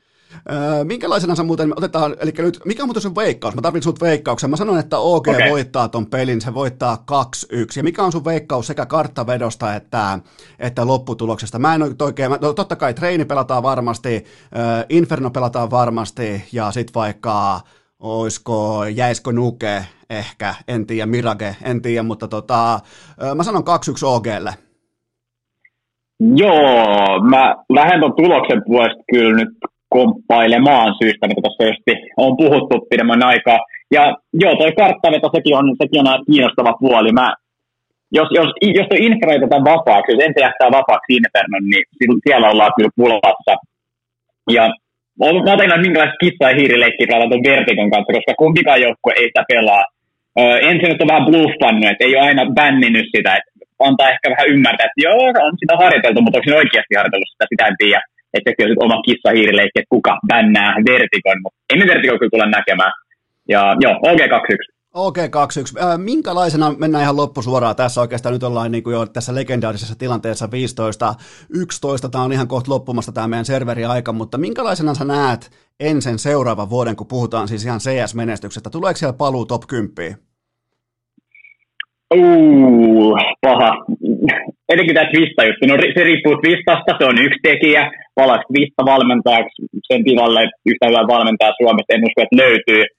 Ja mä luulen, että se top kymmenen on aikalaisen raja siinä, se, se, se on molemmin puolin, joku top kahdeksan, joku top kaksitoista, siinä välillä on mun mielestä ensin paikka tällä hetkellä, tällä rosterilla, en, en näe sitä ylemmässä voi mennä, mutta me ollaan nähty, että on pelaajatauon jälkeen reisillä jalalla, reisillä käsillä, kun on päässyt pelaamaan, niin on pystynyt päihittämään noita hyvinkin joukkoja. Ei se, ei se nyt niin kaukana loppujen lopuksi ole tuosta maailman kärjet toi ensin. Ja top, top kymmenen hujakoilla. Okei, tuosta saadaan melkein jopa jo otsikko. Robu Johnson, kaksoispiste, Ense palaa huipulle. Siinähän meillä on jumalauta. Nyt Ilta-Sanomien, Ilta-Sanomien nörttiosasto ei muita kuin lööpit laulamaan Ilta-Sanomien kanteen kylmästi, vaan sieppi pois ja siihen niin Allun naama, niin kaikki on hyvin. Mutta tota, entäs O G, milloin tulee se seuraava steppi sinne jonnekin top kahdeksan? Koska nyt oli pari sellaista ihan konkreettista jo ottelupalloa, mitkä olisi melko varmasti nostanut ne sinne jonnekin. Mm. Tai siis mun lähde Inbox Kari arvioi suurin piirtein, että, että tota, johonkin seitsemän kahdeksan hujakoille olisi tullut suora nousu. Siis jo ihan, että olisi jotenkin pystynyt olemaan paskantamatta housuunsa, niin. Mutta tuleeko se steppi sinne? Joku top kahdeksan? Mm, mun on vaikea nähdä, että enää, enää näillä viidellä pelaajalla oikein menisi enää paljon pidemmälle. Et, et, ei ainakaan sen top kahdeksan sisään, että näistä samoista paikoista, mistä puhuttiin ensinnäkin kanssa, niin siinä ne ehkä rahkeet on ja Counter-Strikeissa monesti, tai yleensä aina se eka ratkaisu, että miten me saadaan tämä homma toimii, mikä, mikä on se muuta, tehdäänkö tämä pelin sisällä, että ei se yleensä ole se, että on yleensä, että joku, joku pelaaja saa lähteä ja lähtee hakemaan uutta kokoonpanoa, ja mennä alan näkee, että pikkuhiljaa alkaa olla ne hetket, me puhuttiin C S-ajasta, no, O G:han on pelannut nyt mitään yhdeksän kuukautta nyt tällä rosterilla, niin nyt taitaa olla niitä hetkiä, että tämä alkaa olla jo vanha, vanha joukkue, jonka taso me aletaan pikkuhiljaa olla nähty, ja jossain vaiheessa täytyy joku pelaaja sieltä lähteä muuttamaan, jos haluaa vielä nousta korkeammalle. Ja, ja siis siivoaminen al- alkaa Luciferista, se on niinku ihan selvä asia. Niin, si- siitäkö se lähtee, N B K. N B K tai Issa on oikeastaan niin aina pelaa, jotka sit voi vaihtaa, muut on aika koskemattomia. Hyvä. Mulla on vielä ihan loppu, loppu, loppu kysymys. Se on se, että mikä on sun mielestä, mä en siis osaa itse määritellä vaikka Counter-Strikein trendejä, mutta mä, vaikka nyt, mikä voisi olla sun mielestä sellainen seuraava pelillinen trendi, koska esimerkiksi vaikka N B A on aivan erinäköinen lopputuote kuin mm. vaikka kymmenen vuotta sitten, niin mikä voisi olla C S sellainen seuraava iso juttu, että vaikka pelkkää tuplabossia tai pelkkää A K:ta tai pelkkiä savuja tai ei yhtään savua koskaan, niin mitä sä ootat C S:ltä? Mä en tiedä, onko se pelin sisältö sanoa mitään, mitään tuommoista, mutta ehkä, ehkä joukkueen rakentamisista, että mun mielestä siinä on vielä, vielä parantamisen varaa. Et mun mielestä Astralais näytti jo sen kaavan silloin pari vuotta sitten sillä dynastialla, kysymysmerkki, mitä, mitä silloin, silloin näytti tosi hyvän vuoden aikana. Että silloin, eihän niillä ollut mitkään maailman parhaat pelaajat, mutta kaikki oli siellä rooli paikallaan ihan parhaimmistoon. Niin siinä on myös monelle joukkueen vielä semmoista jotain, mitä tavoitellaan, että löydetään ne täydelliset roolit jokaiselle pelaajalle ja silloin se tuoteservullakin voi olla vielä parempaa, ja sitä tasoa nyt ei ole vieläkään, vieläkään löydetty se, mitä Astralis pelasi. Siinä on selkeästi jotain, mitä tavoitella, mitään muuta laatikon ulkopuolella. Mun on vaikea sanoa, tietenkin ne trendit on, on vaikea, vaikea ennustaa ennen kuin ne tapahtuukaan, mutta eh- ehkä joku tommoinen, että aletaan rakentaa rostereita paremmin, ja se, että pelaajat ei saa päättää itse niitä joukkueita, vaan siellä pitää olla, pitää olla G M-osasto tai valmentajan pitää päättää. Et ei, ei voi olla pelaajien vastuu sanoa, että okei, nyt tarvitaan tämmöinen pelaaja, vaan se pitää pitää tulla jonkun muun kautta. Eli voidaanko jopa niinku tiivistää tälle asiantuntijan sanat näin, että tulevaisuudessa harmonia ja tasapaino tulee voittamaan yksittäisiä supertähtien suonenvetoja? No joo, toi on hyvin summattu, joo. Et se, se, se oli just se Astraleksin tarina. Ei niillä supertähtejä. Device oli aika hyvä, mutta, mutta ti, tiimit voittaa tässäkin, tässäkin lajissa. Se on kuule siinä. Ei ole mitään muuta enää listalla. Ollaan tultu tänne niin kuin ihan. Nyt peli on kuusitoista neljätoista meidän joukkueelle. Tervetuloa mun joukkueelle. Tää, joo, me voitettiin. Me ei, me ei paskaan yes. tulla ahkeeseen. Me ollaan nyt tota, minä, sinä, Tompha, Inbox, Kari ja Aleksi B. Me ollaan meidän joukkue. Ja on muuten harvinainen tilanne myös Aleksi B:lle, että ei pääse I G L:ksi, koska sehän olen minä. Mutta tota, me otettiin mm. tästä nyt tupla V meidän tilastoihin. Ja tota, kerropas kuuntelijoille, että mistä sua voi katsella ja seurata. Niin, niin aletaan lyömään vähän niin kuin äh, tätä viikon ensimmäistä kästiä pakettiin. Hieno homma. Oli mukava saada kutsuja olla täällä selittelemässä C S:ää. Tota, mut löytää Robu Johnson nimellä kaikkialta, eli R O B U ja sitten Johnson, niin kuin Johnson kirjoitetaan, että, että Twitterissä ja YouTube etenkin siellä, jos haluaa seurata C S-uutisia niin, ja C S, mitä C S-maailmassa tapahtuu, niin se on aika hyvä tapa keksiä se, jota, joten sieltä YouTubesta, Twitchistä, kaikkialta Robu Johnson. Tervetuloa vaan. Eli ottakaa Robu seurantaan ja sitten viimeistään kaikki viimeisetkin messiin keskiviikkoiltana kaikista marmoreista häviä jättää kaupungin kahdeksantoista kolmekymmentä O G vastaan ensin. Niin, ää, kiitoksia tästä, Robu Johnson. Kiitos paljon, Esko. Ja vielä lopuksi kaikille kuuntelijoille totean, koska en halua tehdä erikseen tota, loppuspiikkiä, koska se ei kiinnosta absoluuttisesti edes podcastajan äitiä tässä tapauksessa, joten mä totean vaan, että tiistai-iltana jatkuu.